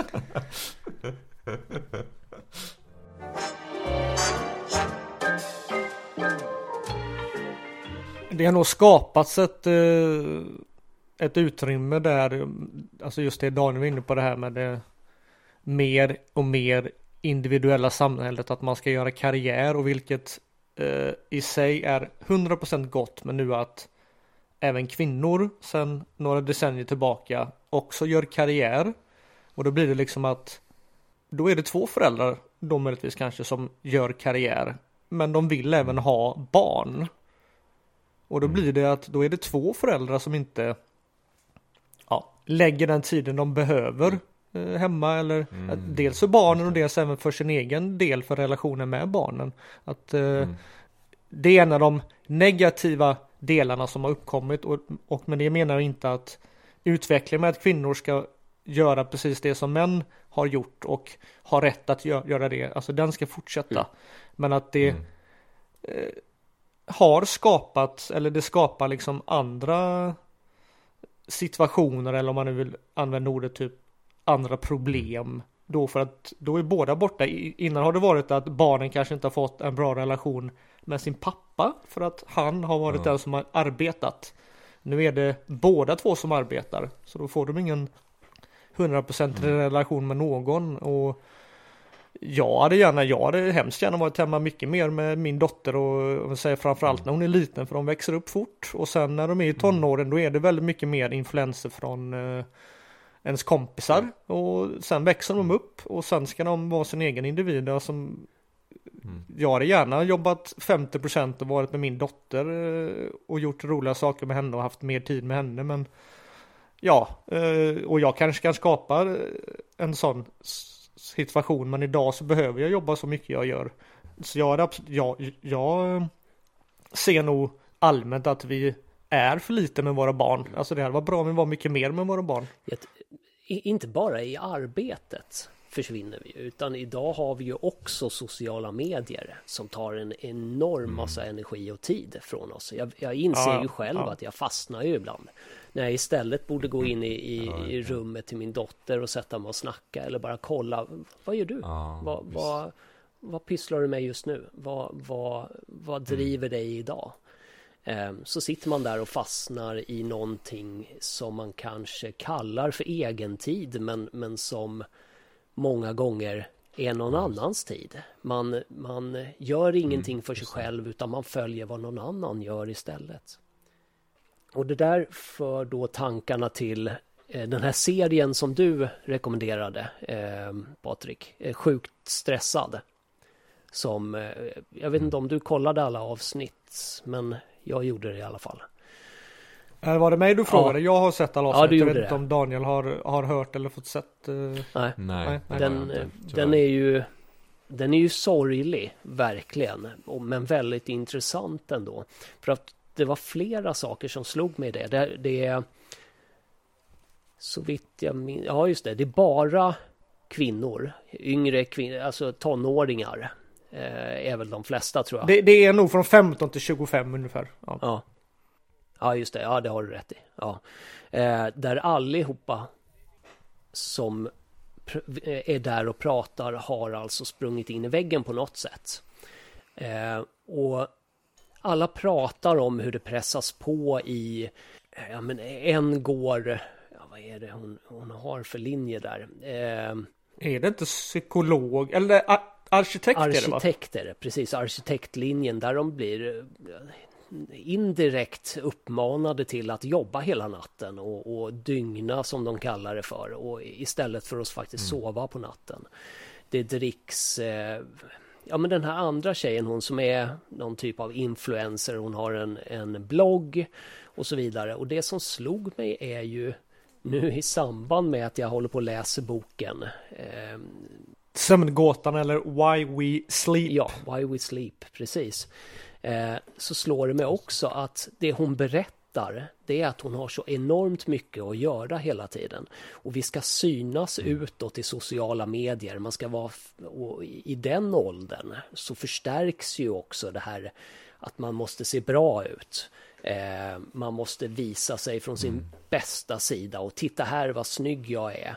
Eh, och till slut blir det ju så mycket så att du behöver Ja, men hon sov fyra timmar per natt samtidigt som hon drack energidryck under hela dagen. Och då kommer ju det här med koffein in som har en halveringsperiod på då, ja men vad var det, sju timmar eller någonting, vilket gör att man sover ytterligare dåligt. Eh, och det är klart att man springer in i väggen. Det är klart att de här ungdomarna och även vuxna såklart eh, faller ihop och kroppen fungerar till slut inte.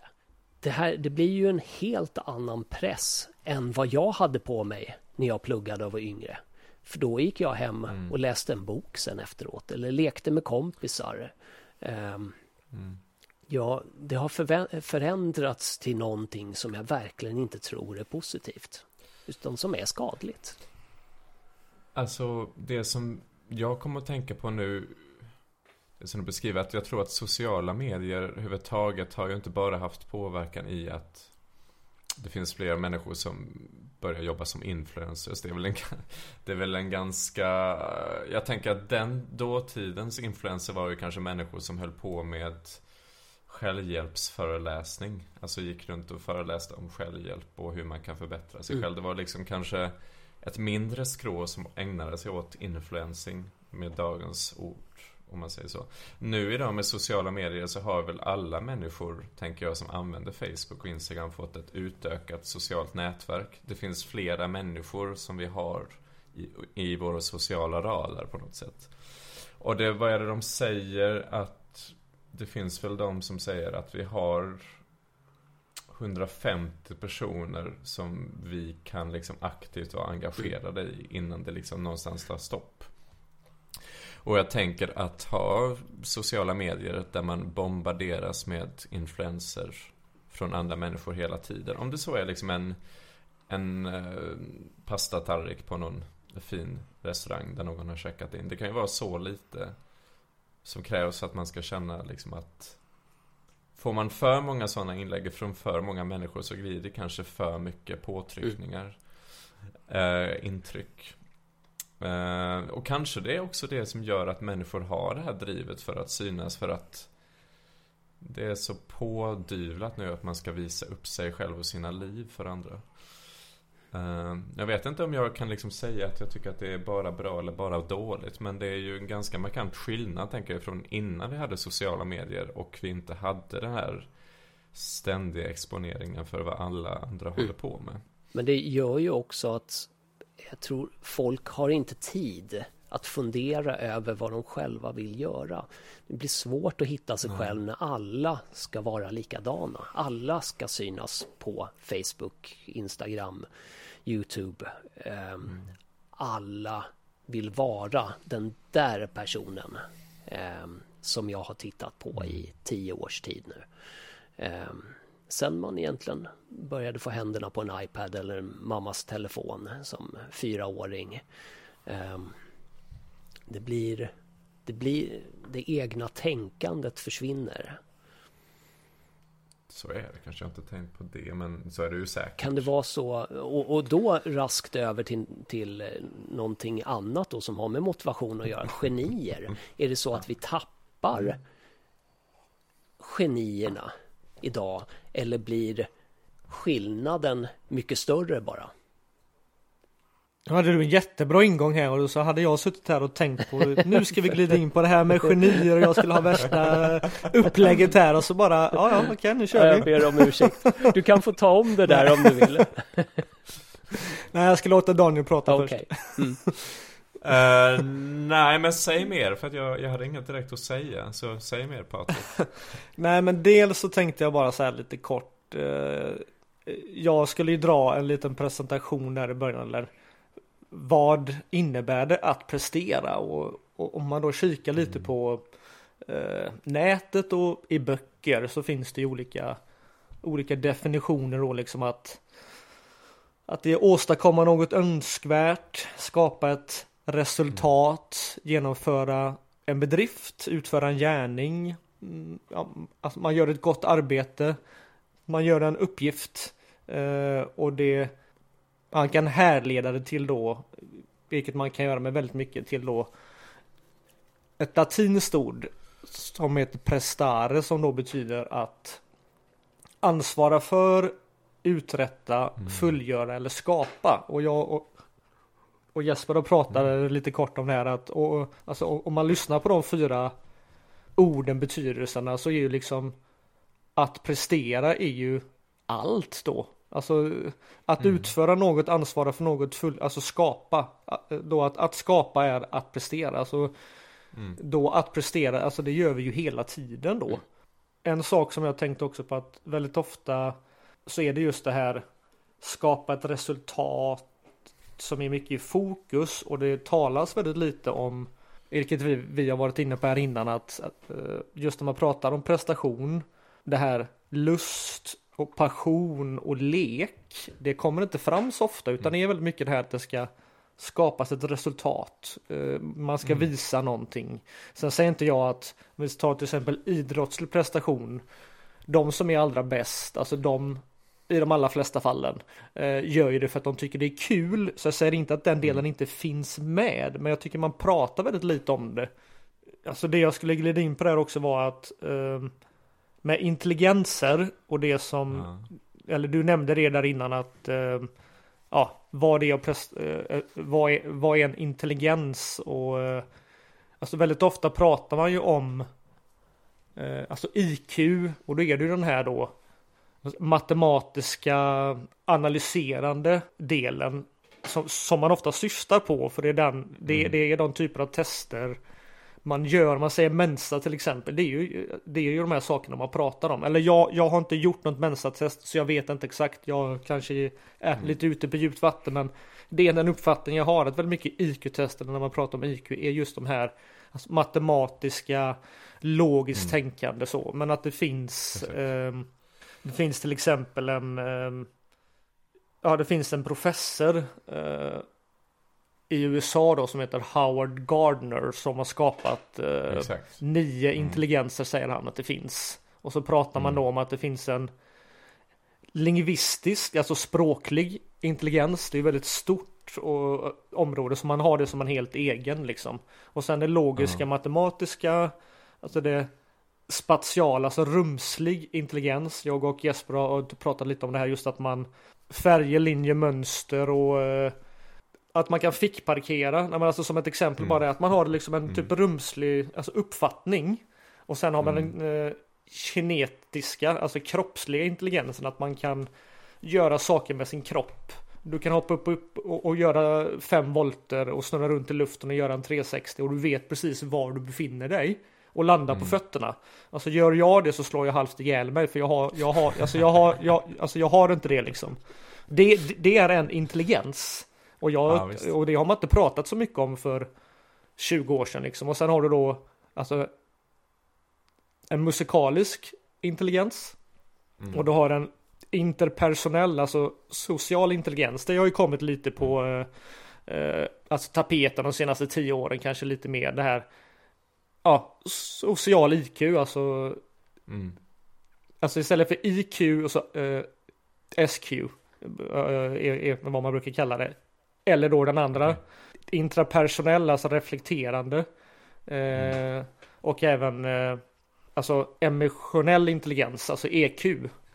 Ja. Och sen de två sista då är då existentiell intelligens och naturintelligens. Alltså man kan gå in och läsa om det här. Det är alltså bara att gå in på Ja. Google och kolla liksom. Men jag, jag tycker det är väldigt in, alltså, intressant att man liksom har börjat prata om fler intelligenser. Att det, det är liksom inte den här som har varit väldigt mycket fokus innan det här analyserande matematiska IQn. Utan att det finns så mycket fler intelligenser att eh, jag, alltså jag tycker det är viktigt att man pratar om det i skolan så att barn kan inse att Du behöver inte vara bäst på, eller om du inte är bra på matte eller bra på språk, men du är bra på musik eller du är, du är jättebra på gympan. Och det är en intelligens. Och liksom det här då som Jesper var inne på med genier, vad är det? Eh, jag, jag brukar se det lite så här som att man har en fallenhet för någon av de här intelligenserna då. Eh, Så en del brukar prata om sju intelligenser eller nio intelligenser. Att man har alltså en fallenhet eller en förmåga för vissa saker. Och är det då att vara ett geni? eh, Ja, det är väl egentligen alltså en definitionsfråga bara. Eh, Jag har inget emot att använda det ordet, men eh, så att finns genier Ja, ur den typ definitionen som jag har för det så ja, det finns det väl. Eh, Men det krävs så mycket mer. Jag och Jesper har också pratat om det här att man kan ha en fallenhet, en talang för någonting om man kommer väldigt långt. Säger en idrottslig, man är duktig på någon idrott eller man är så, men att ska du bli bäst eller ska kunna livnära dig på det så måste du lägga väldigt mycket träning på det också. Alltså det räcker inte med den här fallenheten. Om du tar Jesper pratar med mig eh, om Bach var det va? Ja, jag är jättedålig på, på de här klassiska eh, genien, genierna och skaparna av dem. Jag, jag vill minnas att det var Bach som eh, eh, ansågs vara ett geni, men som i själva verket satt och spelade jämt så pass så att hans fingrar blev missformade till och med. Men att anse en sån person som geni det är nästan att, det är nästan att nervärdera personens driv bara. Och då är frågan, är han ett geni för att han kanske inte hade så mycket mer att göra än att sitta och öva hela dagarna? Eller att han hade någon, någon får man säga, störning som gjorde helt enkelt att, att det här är mitt sätt att zooma ut och försvinna in i en sak för att ta bort alla yttre stimuli. Det är så många grejer som jag kommer att tänka på här och jag vet inte Oj, nu ska vi se. Jag ska bara rätta till min mikrofon. Den har börjat somna här tror jag. Den har börjat sloka? Nej men det jag tänker på, och det är så många tankar. Jag det, Ja precis, geni Jag har mer och mer börjat, jag personligen Har börjat ifrågasätta uppfattningen vi idag har av geniet och det, jag tror att det började med att jag kollade på ett TED-talk av författaren Elizabeth Gilbert. Det är hon som har skrivit boken Eat, Pray, Love. Eh, hon, hon har ett TED-talk där hon pratar just om eh, perioden efter att hon hade skrivit den här, den här boken. Hur hon kände väldigt mycket prestation, prestationskrav på att nu måste jag följa upp den här succén med ännu en succébok. Och jag vet inte riktigt hur tugget gick hos henne i den här Men hon började prata om hur hon upptäckte Rent historiskt hur jag har sett på genier Och jag tror att det är någonstans där Mitten 1700 eller slutet 1700 I och med jag vet inte om det var i och med musiken Med Beethoven eller hur det var Men att vi gick ifrån att omdefiniera Eller förlåt vi började omdefiniera det som vi tidigare har sett som sporadiska, geniala, vad ska man kalla det, snilleblixtar till att geniet blev någonting som personifierades på något sätt. Förstår ni vad jag menar? Att vi gick ifrån att, som hon uttrycker det, ha geni eller få geni till att bli genier. Alltså att idag är det ju att vissa människor är genier kontra förr i tiden när det kunde vara enskilda incidenter där man drabbades av Och man pratar ju om musen liksom att man blir inspirerad Man får liksom en, en tillfällig ingivelse som leder till att man skapar någonting genialt.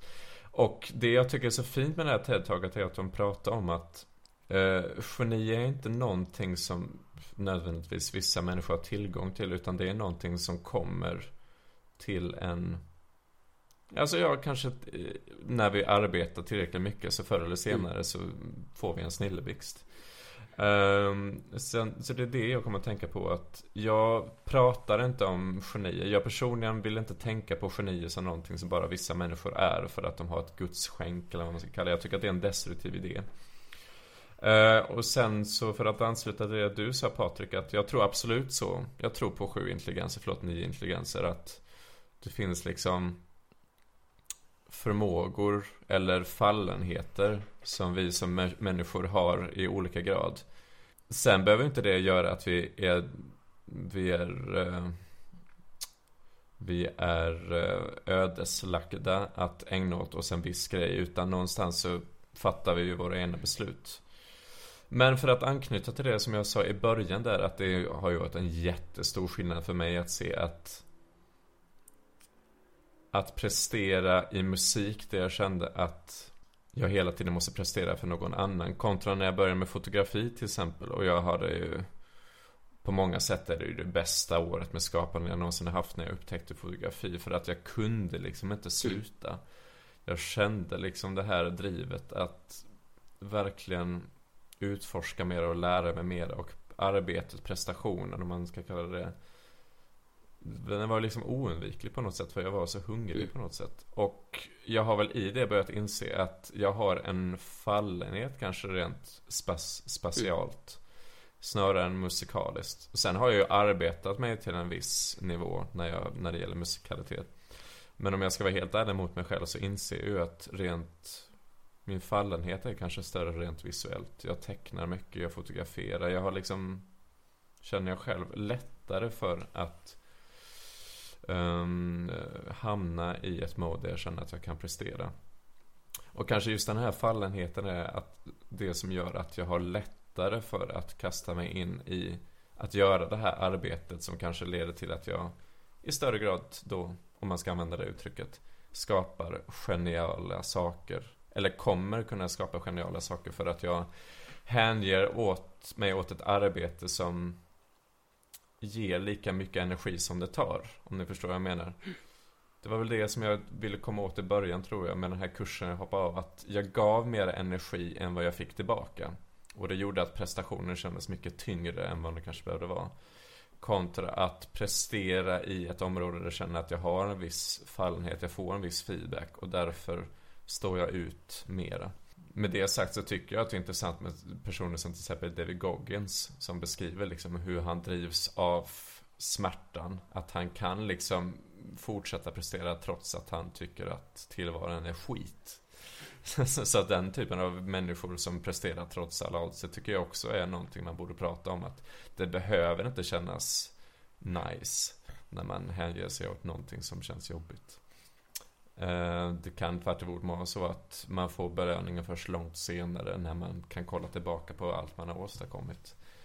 Så eh, jag, vet, jag, vet, jag, tycker, jag tycker inte att man heller ska fastna vid att man ska göra det som man har en fallenhet för. Eh, jag vet ju att hade jag gjort det så hade jag ju inte kunnat se tillbaka på år av häftiga turnéer och spelat med människor, gjort jag har spelat in en skiva som var väldigt jobbig att producera och skriva musik till men Just för att det kändes så jobbigt så är jag ju väldigt stolt över det också. Jag gjorde någonting som var svårt för mig. Så det är svårt det där, jag vet inte. Jag vet inte om jag heller behöver svara på någon fråga men Geniet kan jag i alla fall säga. Jag tycker att geniet som någonting som bara vissa människor har tillgång till, det tror jag inte på. Jag tror att det finns tillgängligt för alla jag tror kanske bara att man behöver omdefiniera vilka som kan vara genier. Och jag tycker som sagt verkligen om de nio intelligenserna för att de visar på att mänsklig potential sträcker sig längre än logiskt tänkande. Och jag var väldigt glad när jag läste den här, för jag läste om Garner. När jag pluggade psykologi pratade vi om nio intelligenser. Det är väl lite tvivelaktigt huruvida man kan testa intelligensen med den teorin fortfarande. Det, jag tror att det är det som man har fått kritik för, att det är väldigt svårt att mäta intelligens. Sen vet jag inte om man tycker man behöver mäta, men oavsett så kickar det igång någonting hos människor. Man inser att ja, man kan vara kroppsligt intelligent. Ja, men den logiska och matematiska är så enkel att testa och, och då bara för att de andra inte är lika enkla att testa. Innebär det Mm. att de är fel då eller att vi inte ska använda dem? Alltså det, Alltså grejen är ju med att IQ-tester, att nu vet jag inte på pappret hur gammalt men så här, det finns ju metoder som har utvecklats. IQ som koncept har väl funnits i nästan hundra år nu, tror jag. Eller kanske ännu mera. Jag vågar inte uttala mig om det, men det finns ju metoder att testa det för att det funnits så länge. Så att det är kanske bara att vi är mitt i en utveckling och att det kanske kommer sätt att testa, om man nu tvungen måste göra det. Det kanske kommer sätt att testa kroppslig, musikalisk eller interpersonell intelligens. Jag vet inte. Men det är ett väldigt intressant koncept bara för att förstå andra människor bättre. Eh, och se att vi är ju så ändlöst nyanserade. Vi är inte bara på ett sätt. Ja, Det är väldigt intressant för, eh, jag, jag får bara säga en snabb sak att just eh, att om vi säger kanske den logiska matematiska då är lite kopplad till vetenskapen. Där finns det liksom det är typ rätt eller fel så därför kan du testa det så enkelt. Om vi tar då till exempel det vi sa där med eh, spatial intelligens. Där blir det ju en bedömningsfråga. Alltså lite mer så kan jag tycka att någon ska bedöma då om du har då alltså rumslig intelligens eller om vi säger till exempel då någon är bra på att dansa. Det ska någon bedöma. Där, alltså, det, det, alltså det finns inte klart och tydligt att om du når upp eller så här. Ja, du är en fem, eh, du är en femdansare. Nej, men, ja, nu, jag vet inte vad jag pratar om nu, men alltså att, eh, alltså, att typ inom matematiken, vetenskapen så finns det liksom, det här är rätt, det här är fel. Om, om du gör ett IQ-test så antingen så svarar du rätt eller så svarar du fel. Du gör fel på den här uppgiften, alltså du klarar av den, du klarar inte av den. Men om någon ska bedöma att du är eh, intelligent då, alltså att du är duktig på att dansa eller vara konstnär, det blir mer alltså en bedömningsfråga och då är det så här, vem ska göra den bedömningen? Alltså det är det som blir så mycket mer komplicerat för vetenskapen då, den ändras ju också så den är inte så här, det här är alltid sant och det kommer alltid förbli så. Det. Alltså den ändras ju lite grann också, men vi har väldigt, kommit väldigt långt där. Men det andra är mer en bedömningsfråga då också sådär, vem ska bedöma? Då, då ska det sitta någon där att ja, du är en bra dansare, alltså så är du inte, alltså, eh, men när du har en hög då rumslig intelligens. Eh, och, ja, Okej, men du tycker det och så är det någon annan som tycker någon annan sak för det är mer en bedömningsfråga. Ja. Det, det jag kommer tänka, förlåt, du var kanske inte klar där. Jo, jag var klar. Yes.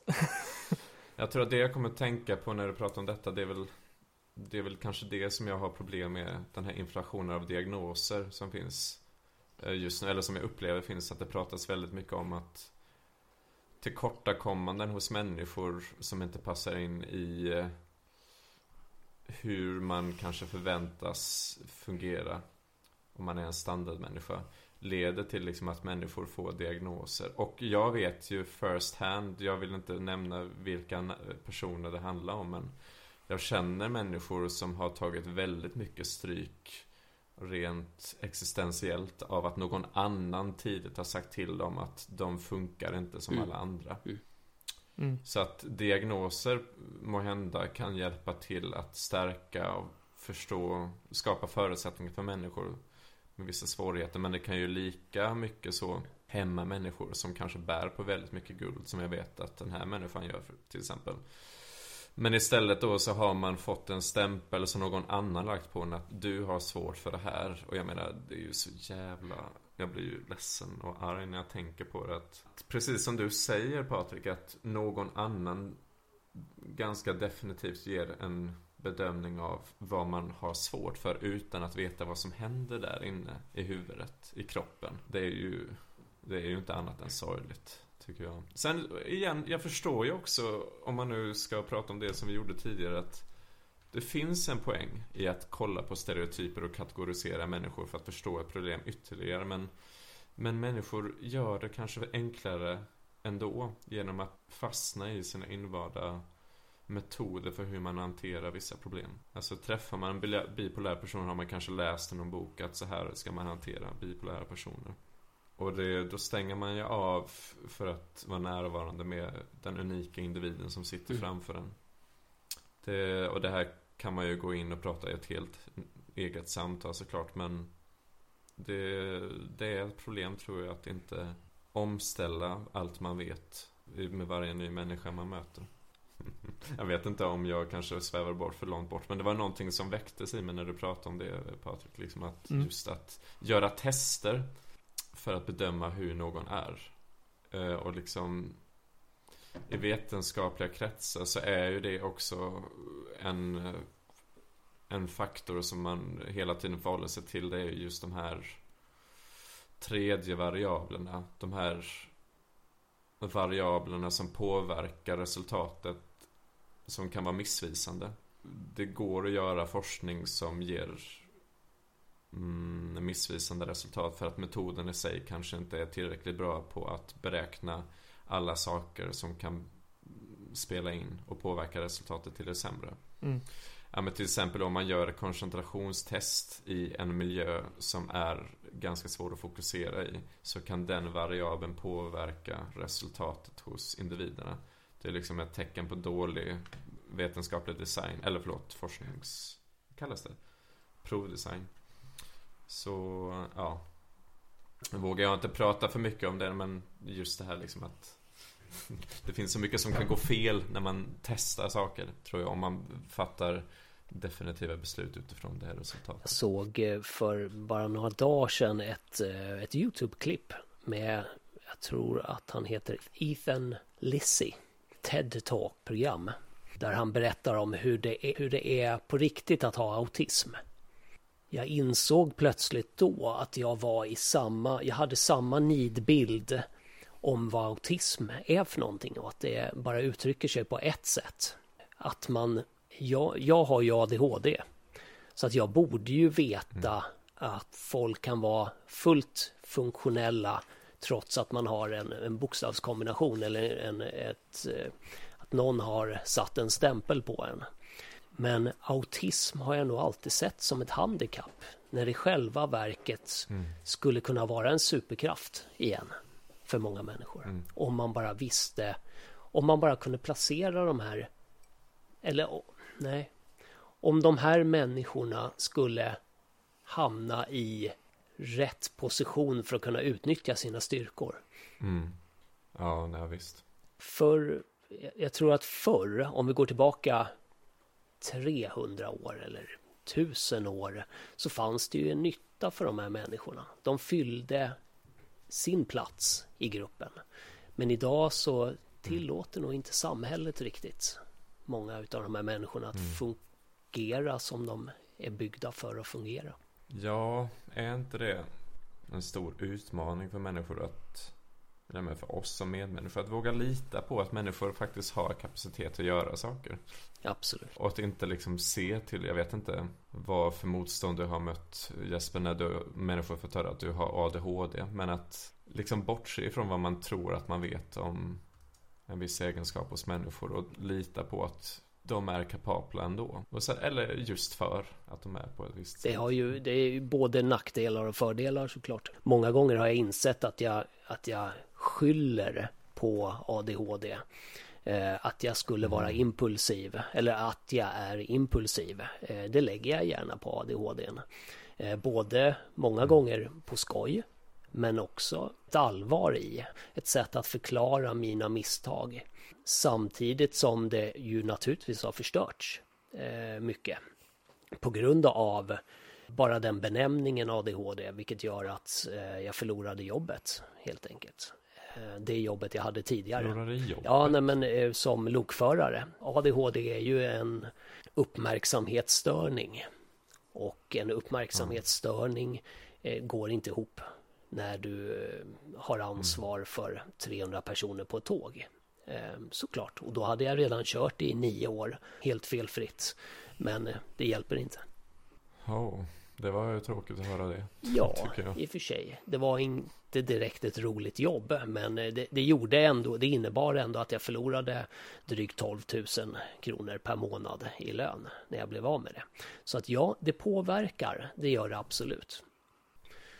Men eh, det, det fyller också en funktion i att skoja med folk. Om man inte tar det så allvarligt så kan man driva med benämningen och sig själv så att folk inte ser en som, som ett problem. Jag har tänkt på det med dig Jesper, att precis som du säger att du skojar ju.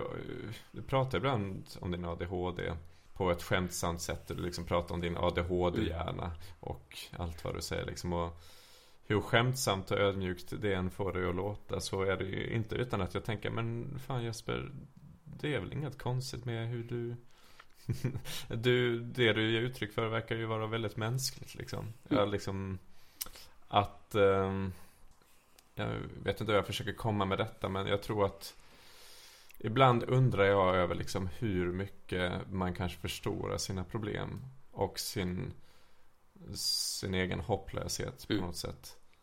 Alltså att det man ursäktar sig själv. Jag vet ju för min del att jag har ursäktat mig väldigt mycket och intalat mig själv att jag är på ett visst sätt. Och sen har jag ju många fina människor i mitt liv som har hjälpt mig att förstå att men Daniel, du är för hård Mm. mot dig själv. Och jag har börjat inse mig själv att jag kanske intalar mig själv saker. Um, Intala mig själv saker om mig själv som inte nödvändigtvis stämmer. Och att jag liksom på något sätt har gjort mig bekväm i att bygga upp det här. Men jag framställer mig själv eller pratar om mig själv på ett sätt som kanske inte är så konstruktivt.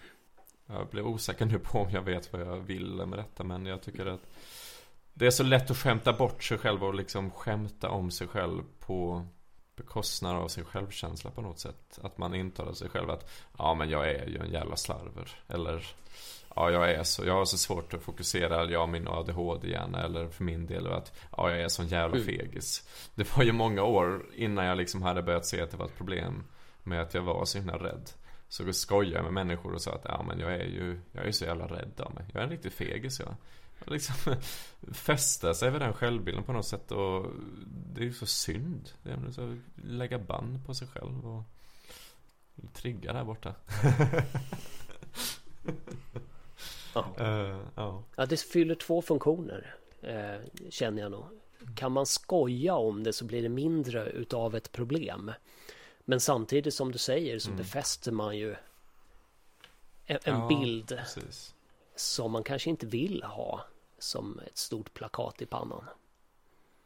Ja, men precis. Det, vad hade hänt om man gjort det på andra hållet? Att man börjar intala sig själv saker som handlar mer om att, jag menar att man är väldigt ja, Istället för att jag säger att jag är en rädd liten skit så hade jag kunnat säga att ja, men jag är fucking modig jag.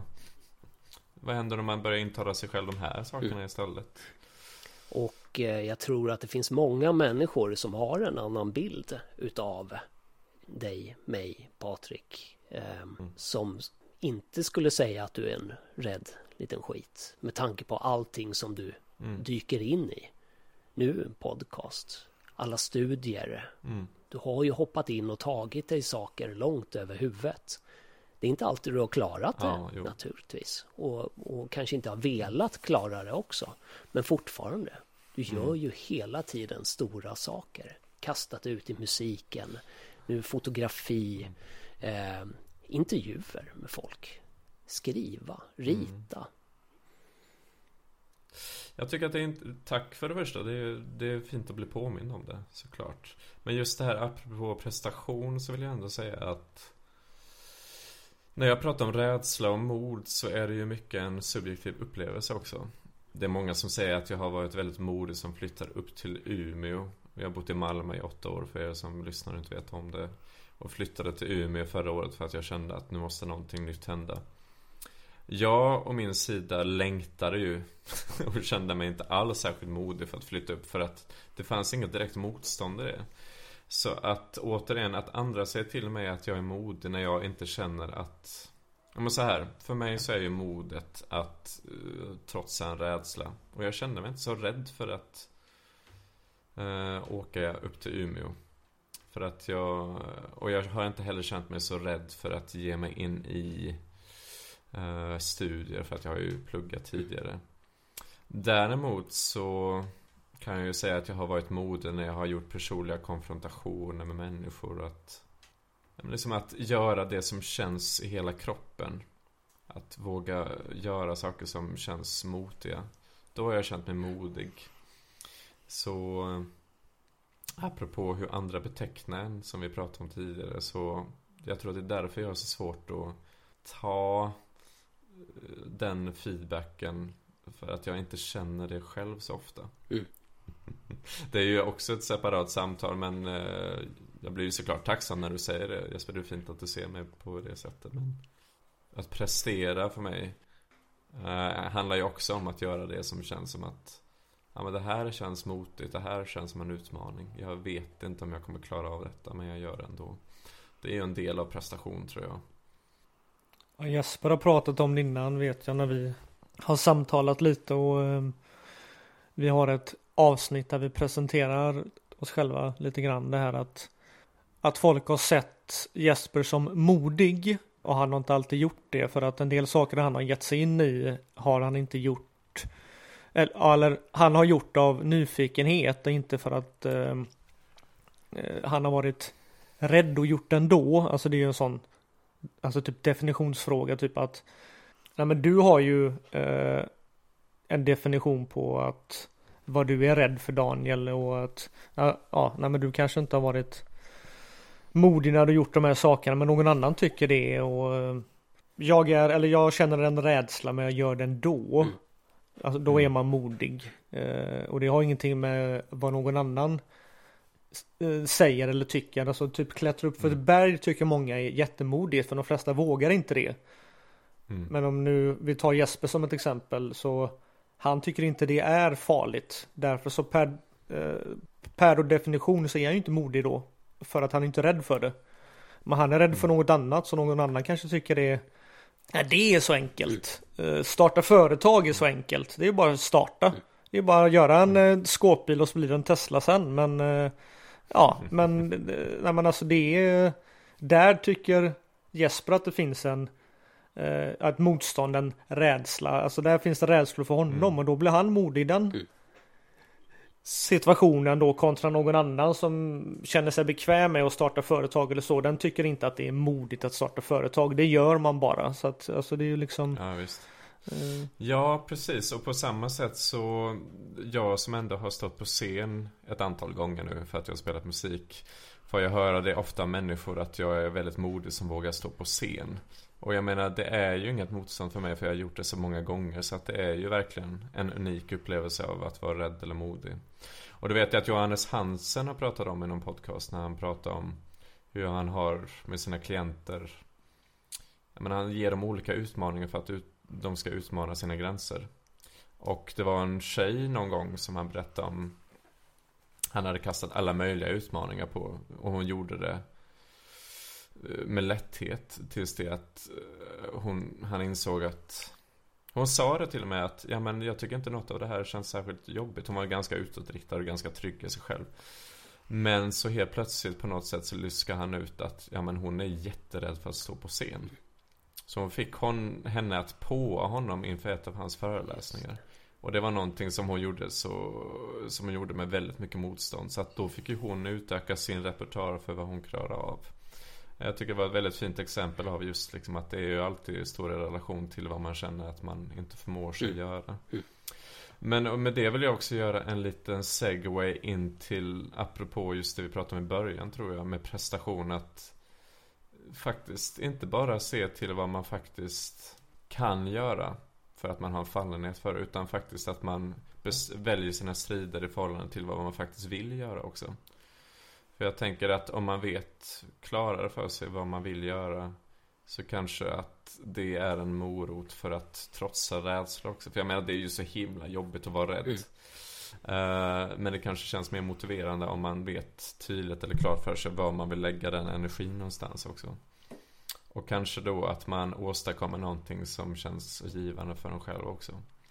Hur, eh, får man fråga lite, hur upplevde du stress och eh, prestation, eller krav från skolan när du har pluggat? För du har ändå lagt ganska mycket tid på studier ändå.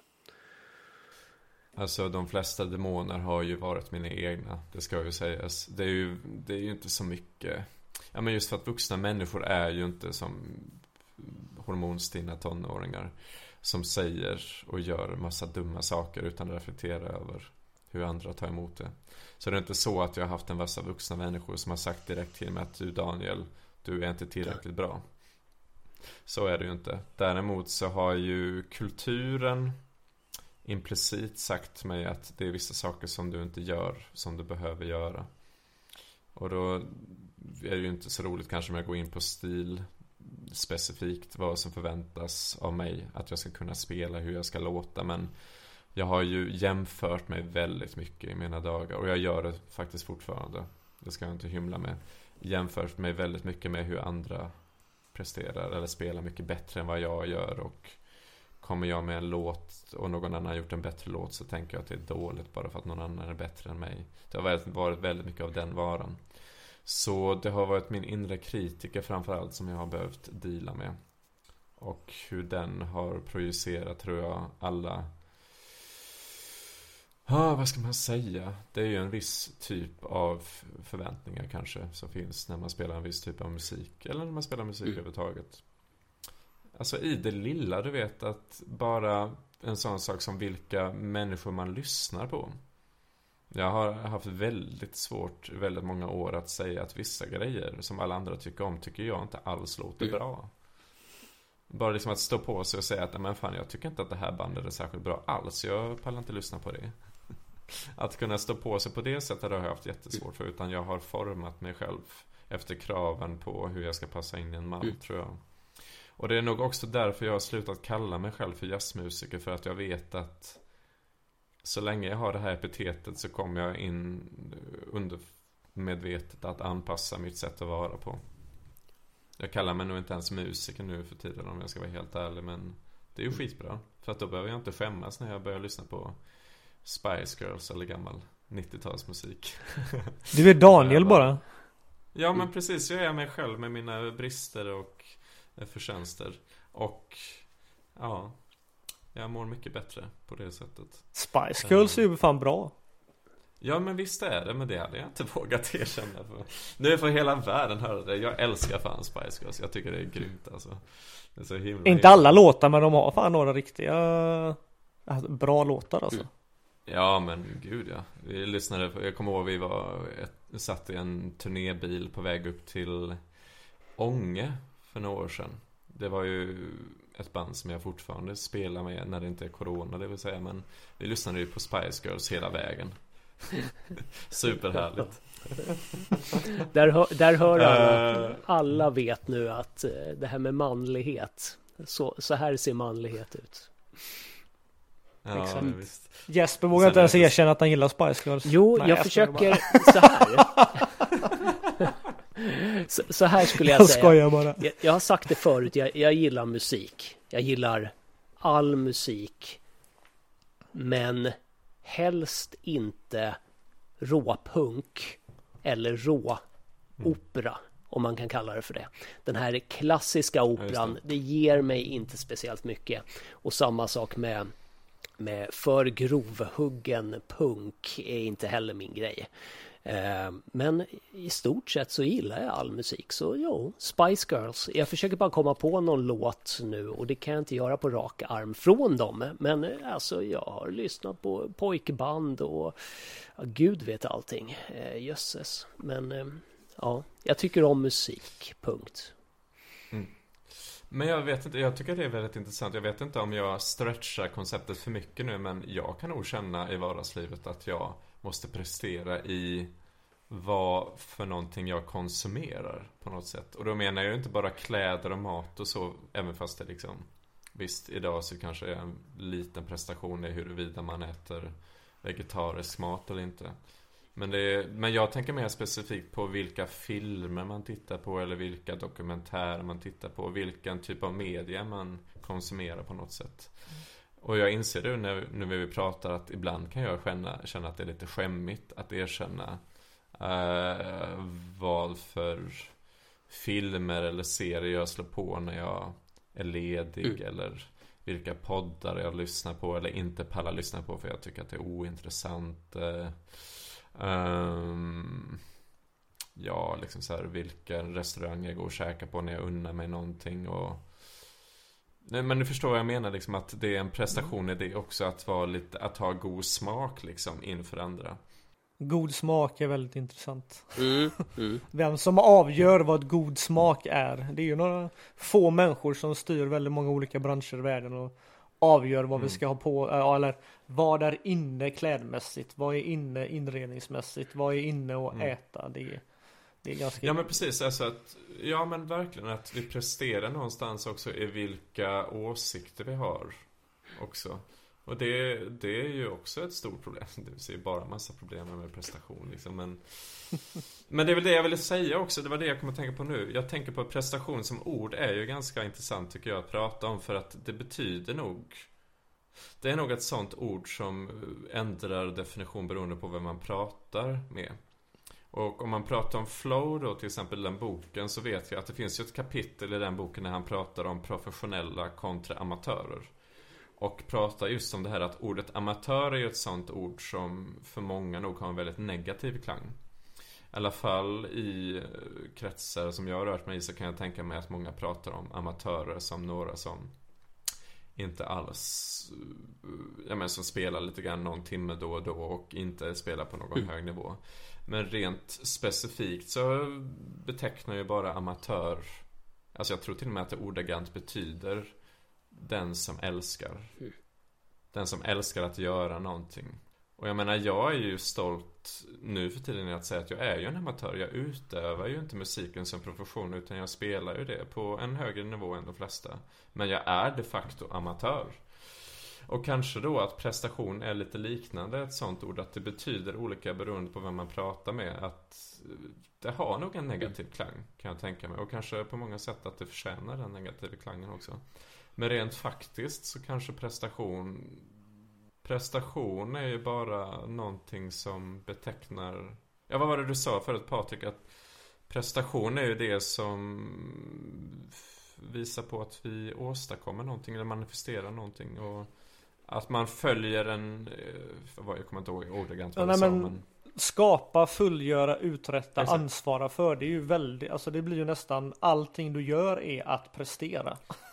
Ja, Så att, men eh, precis. Men kanske att frågan är om man skulle kunna börja prata om toxisk prestation. Alltså den prestationen som är självförintande eller självförnekande på något sätt.